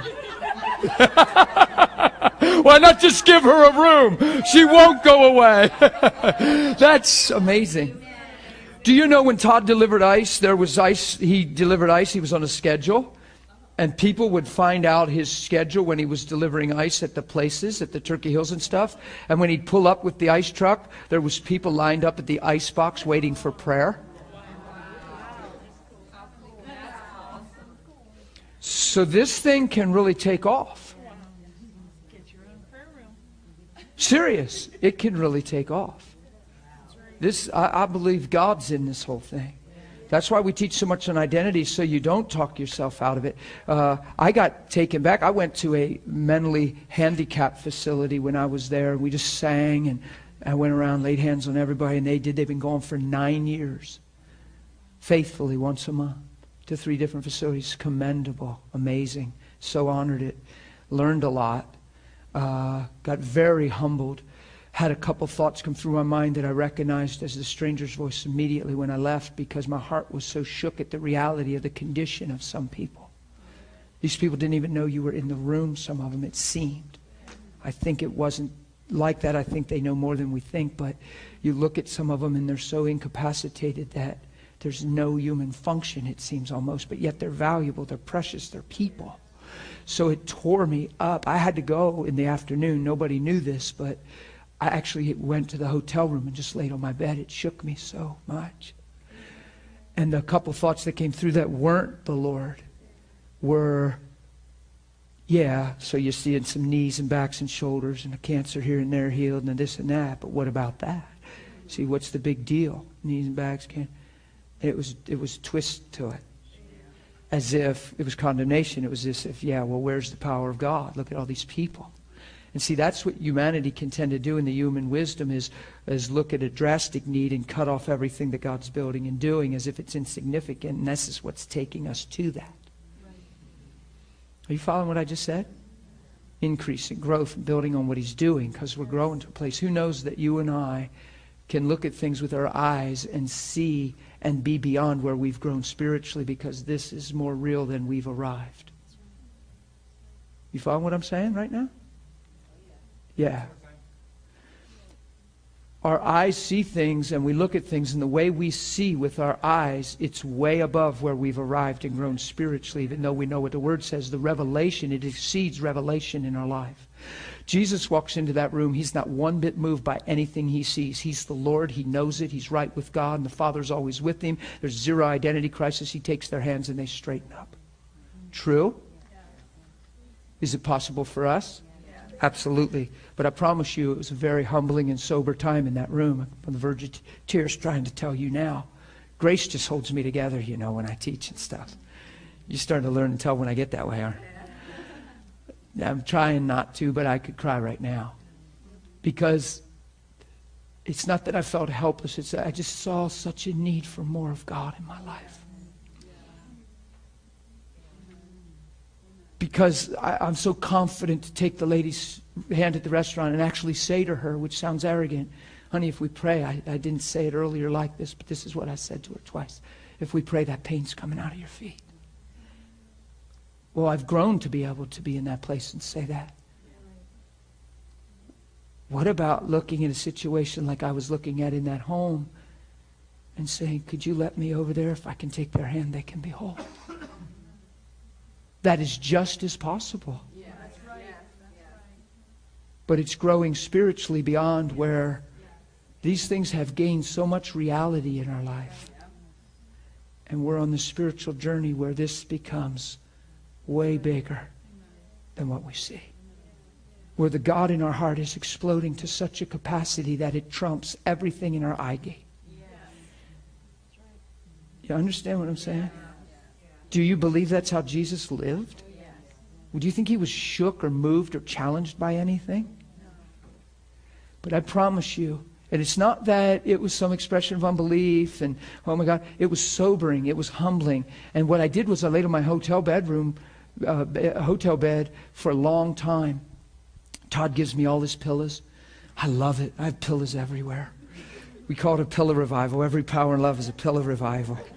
He took a picture of me. I have one between my ankles, my knees. I had three from my ankles up, and a couple under, around. I was into it, man. Was, he said, "Dude, it looks like you're laying in a bunch of clouds." I said, "Exactly." and uh, so I just, but I, I laid on these pillows. I laid, and I was just, oh, it's just like a groaning inside. It wasn't an unhealthy thing. I laid there and began to appreciate every sprained ankle every knee, every back, every cancer, every eyesight, every. I thanked God that He's real and that He's showing me He heals, but there's such a deeper level of the move of His Spirit and power. There's, there's such greater seemingly need out there, but God is greater. And it's not that the need is, is more intense and stronger, it's how we perceive it. And God, help me to see like you see. And it just threw me into a place that was good. It was very humbling, very challenging because so I went and I just talked to the people like they could hear me, and I watched the others go, love them so sincerely, and pray and believe and release faith. And I told them, don't you ever stop what you're doing. Nine years, once a month. You say, well, what are they accomplishing? Time will tell. Don't you ever stop. So I, it was one of the most honorable things of the whole week. It, it affected me more than anybody knew. I didn't really share my heart with anyone on it. But it threw me in my bed of my hotel room. This is a real good heart seeking time. We're done for today. Uh, I want to really talk about this, what we ended with here, loving people talking. I want to take questions and whatever, but I, I really want to make it as simple as it could possibly be. because our goal is love. Listen, if every sign's to the believer, we shouldn't be so afraid of failing. We should be concerned about not believing. love never fails, so it's not about failing, it's about loving. So two people reject you, it's just where they're at. It's not that Kimberly did anything wrong. What should I change? What did I do wrong? We get this spiritual impression that if I do everything right, it'll flow smooth. Well, if that was the case, Jesus probably needed help because his ministry needed tweaked a little then. I bet he did right. You know what he did right? He loved. And you're sitting here today because he didn't change. Thousands rejected him at his crucifixion. Thousands came into his kingdom after his resurrection. you get it? Why don't we stand to our feet and let's just pray? I'm sorry I'm a little late. There's a lot, man. There's testimonies running through my mind right now of stuff, rejection stuff out in public. You know, I saw a man one day in the middle of a restaurant yell at me. I had two pastors, three pastors with me. He's riddled with arthritis. He can barely walk. And I went, oh, whoever saw somebody and just went, oh. And it wasn't because I'm at power and love and I've got to demonstrate something for these pastors. Because I tell them straight up that is not what I'm doing. And I won't do that. Because I'll step out of bounds. I'll just try to do something and I'll miss the value of the person. God's amazing. He loves people. He doesn't want you just trying to do the stuff, He wants you loving. I prayed for a man with a short leg once, and I told him, listen, dude, that leg's growing out because I've never seen one not grow out except a 10 year old with a five inch short leg. So this is like, no, this is just coming out, man. Just sit down. And I was kind of almost looked arrogant and cocky to him, probably. And I prayed, and it did not budge. And I prayed for 45 minutes, and nothing changed. And I was like, God, I was frustrated inside. I was like, you got to be kidding me. I've seen hundreds of these things. I got in my car, I was leaving, the situation was over, and I'm driving, heading home. And I said, Lord, that is so crazy. I just don't get it. He said, Dan, don't you ever, ever again turn someone into a number. I bawled so hard because I let my statistics motivate me instead of his love. And I just turned him into another person on a list of testimony instead of somebody Jesus died for. And it's amazing how, even though God loved him in, uh, in that mission, it's amazing how it just shut everything up. And it just, it's a paradox to me. Because you think even in God's mercy and grace, He just still just came and sent a right to the man, and bam. But man, did it sober me. So trying to figure all that out and write a book on that is not my interest. We'll write wrong books. So don't even try to answer all that part. But the message was clear, wasn't it? Whatever you do, make sure it's love. I won't tell you that other testimony. I'm already too late. Father, we just thank you for today. God, we lift our hands and just worship you and honor you and receive you as King. We thank you for Sharon. We thank you that your Spirit is upon her. Lord, that you're the one that strengthens her, quickens her, and restores her.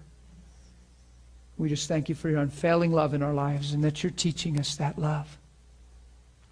Father, we've received from you, and this week we ask you to really build us in the expression of our love life, really build us in the simplicity of it. And we ask for revelation all week long that releases us in a very simple, authentic expression of your heart.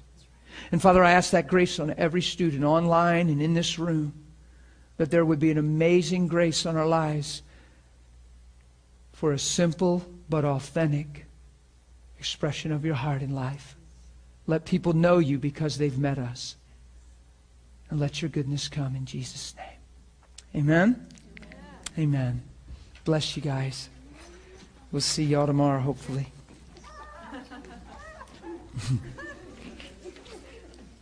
oh, thank you. See, I was like, probably already would have forgot. Thanks. I needed that. I really did. In fact, I'll put that in my pocket because then I will see it.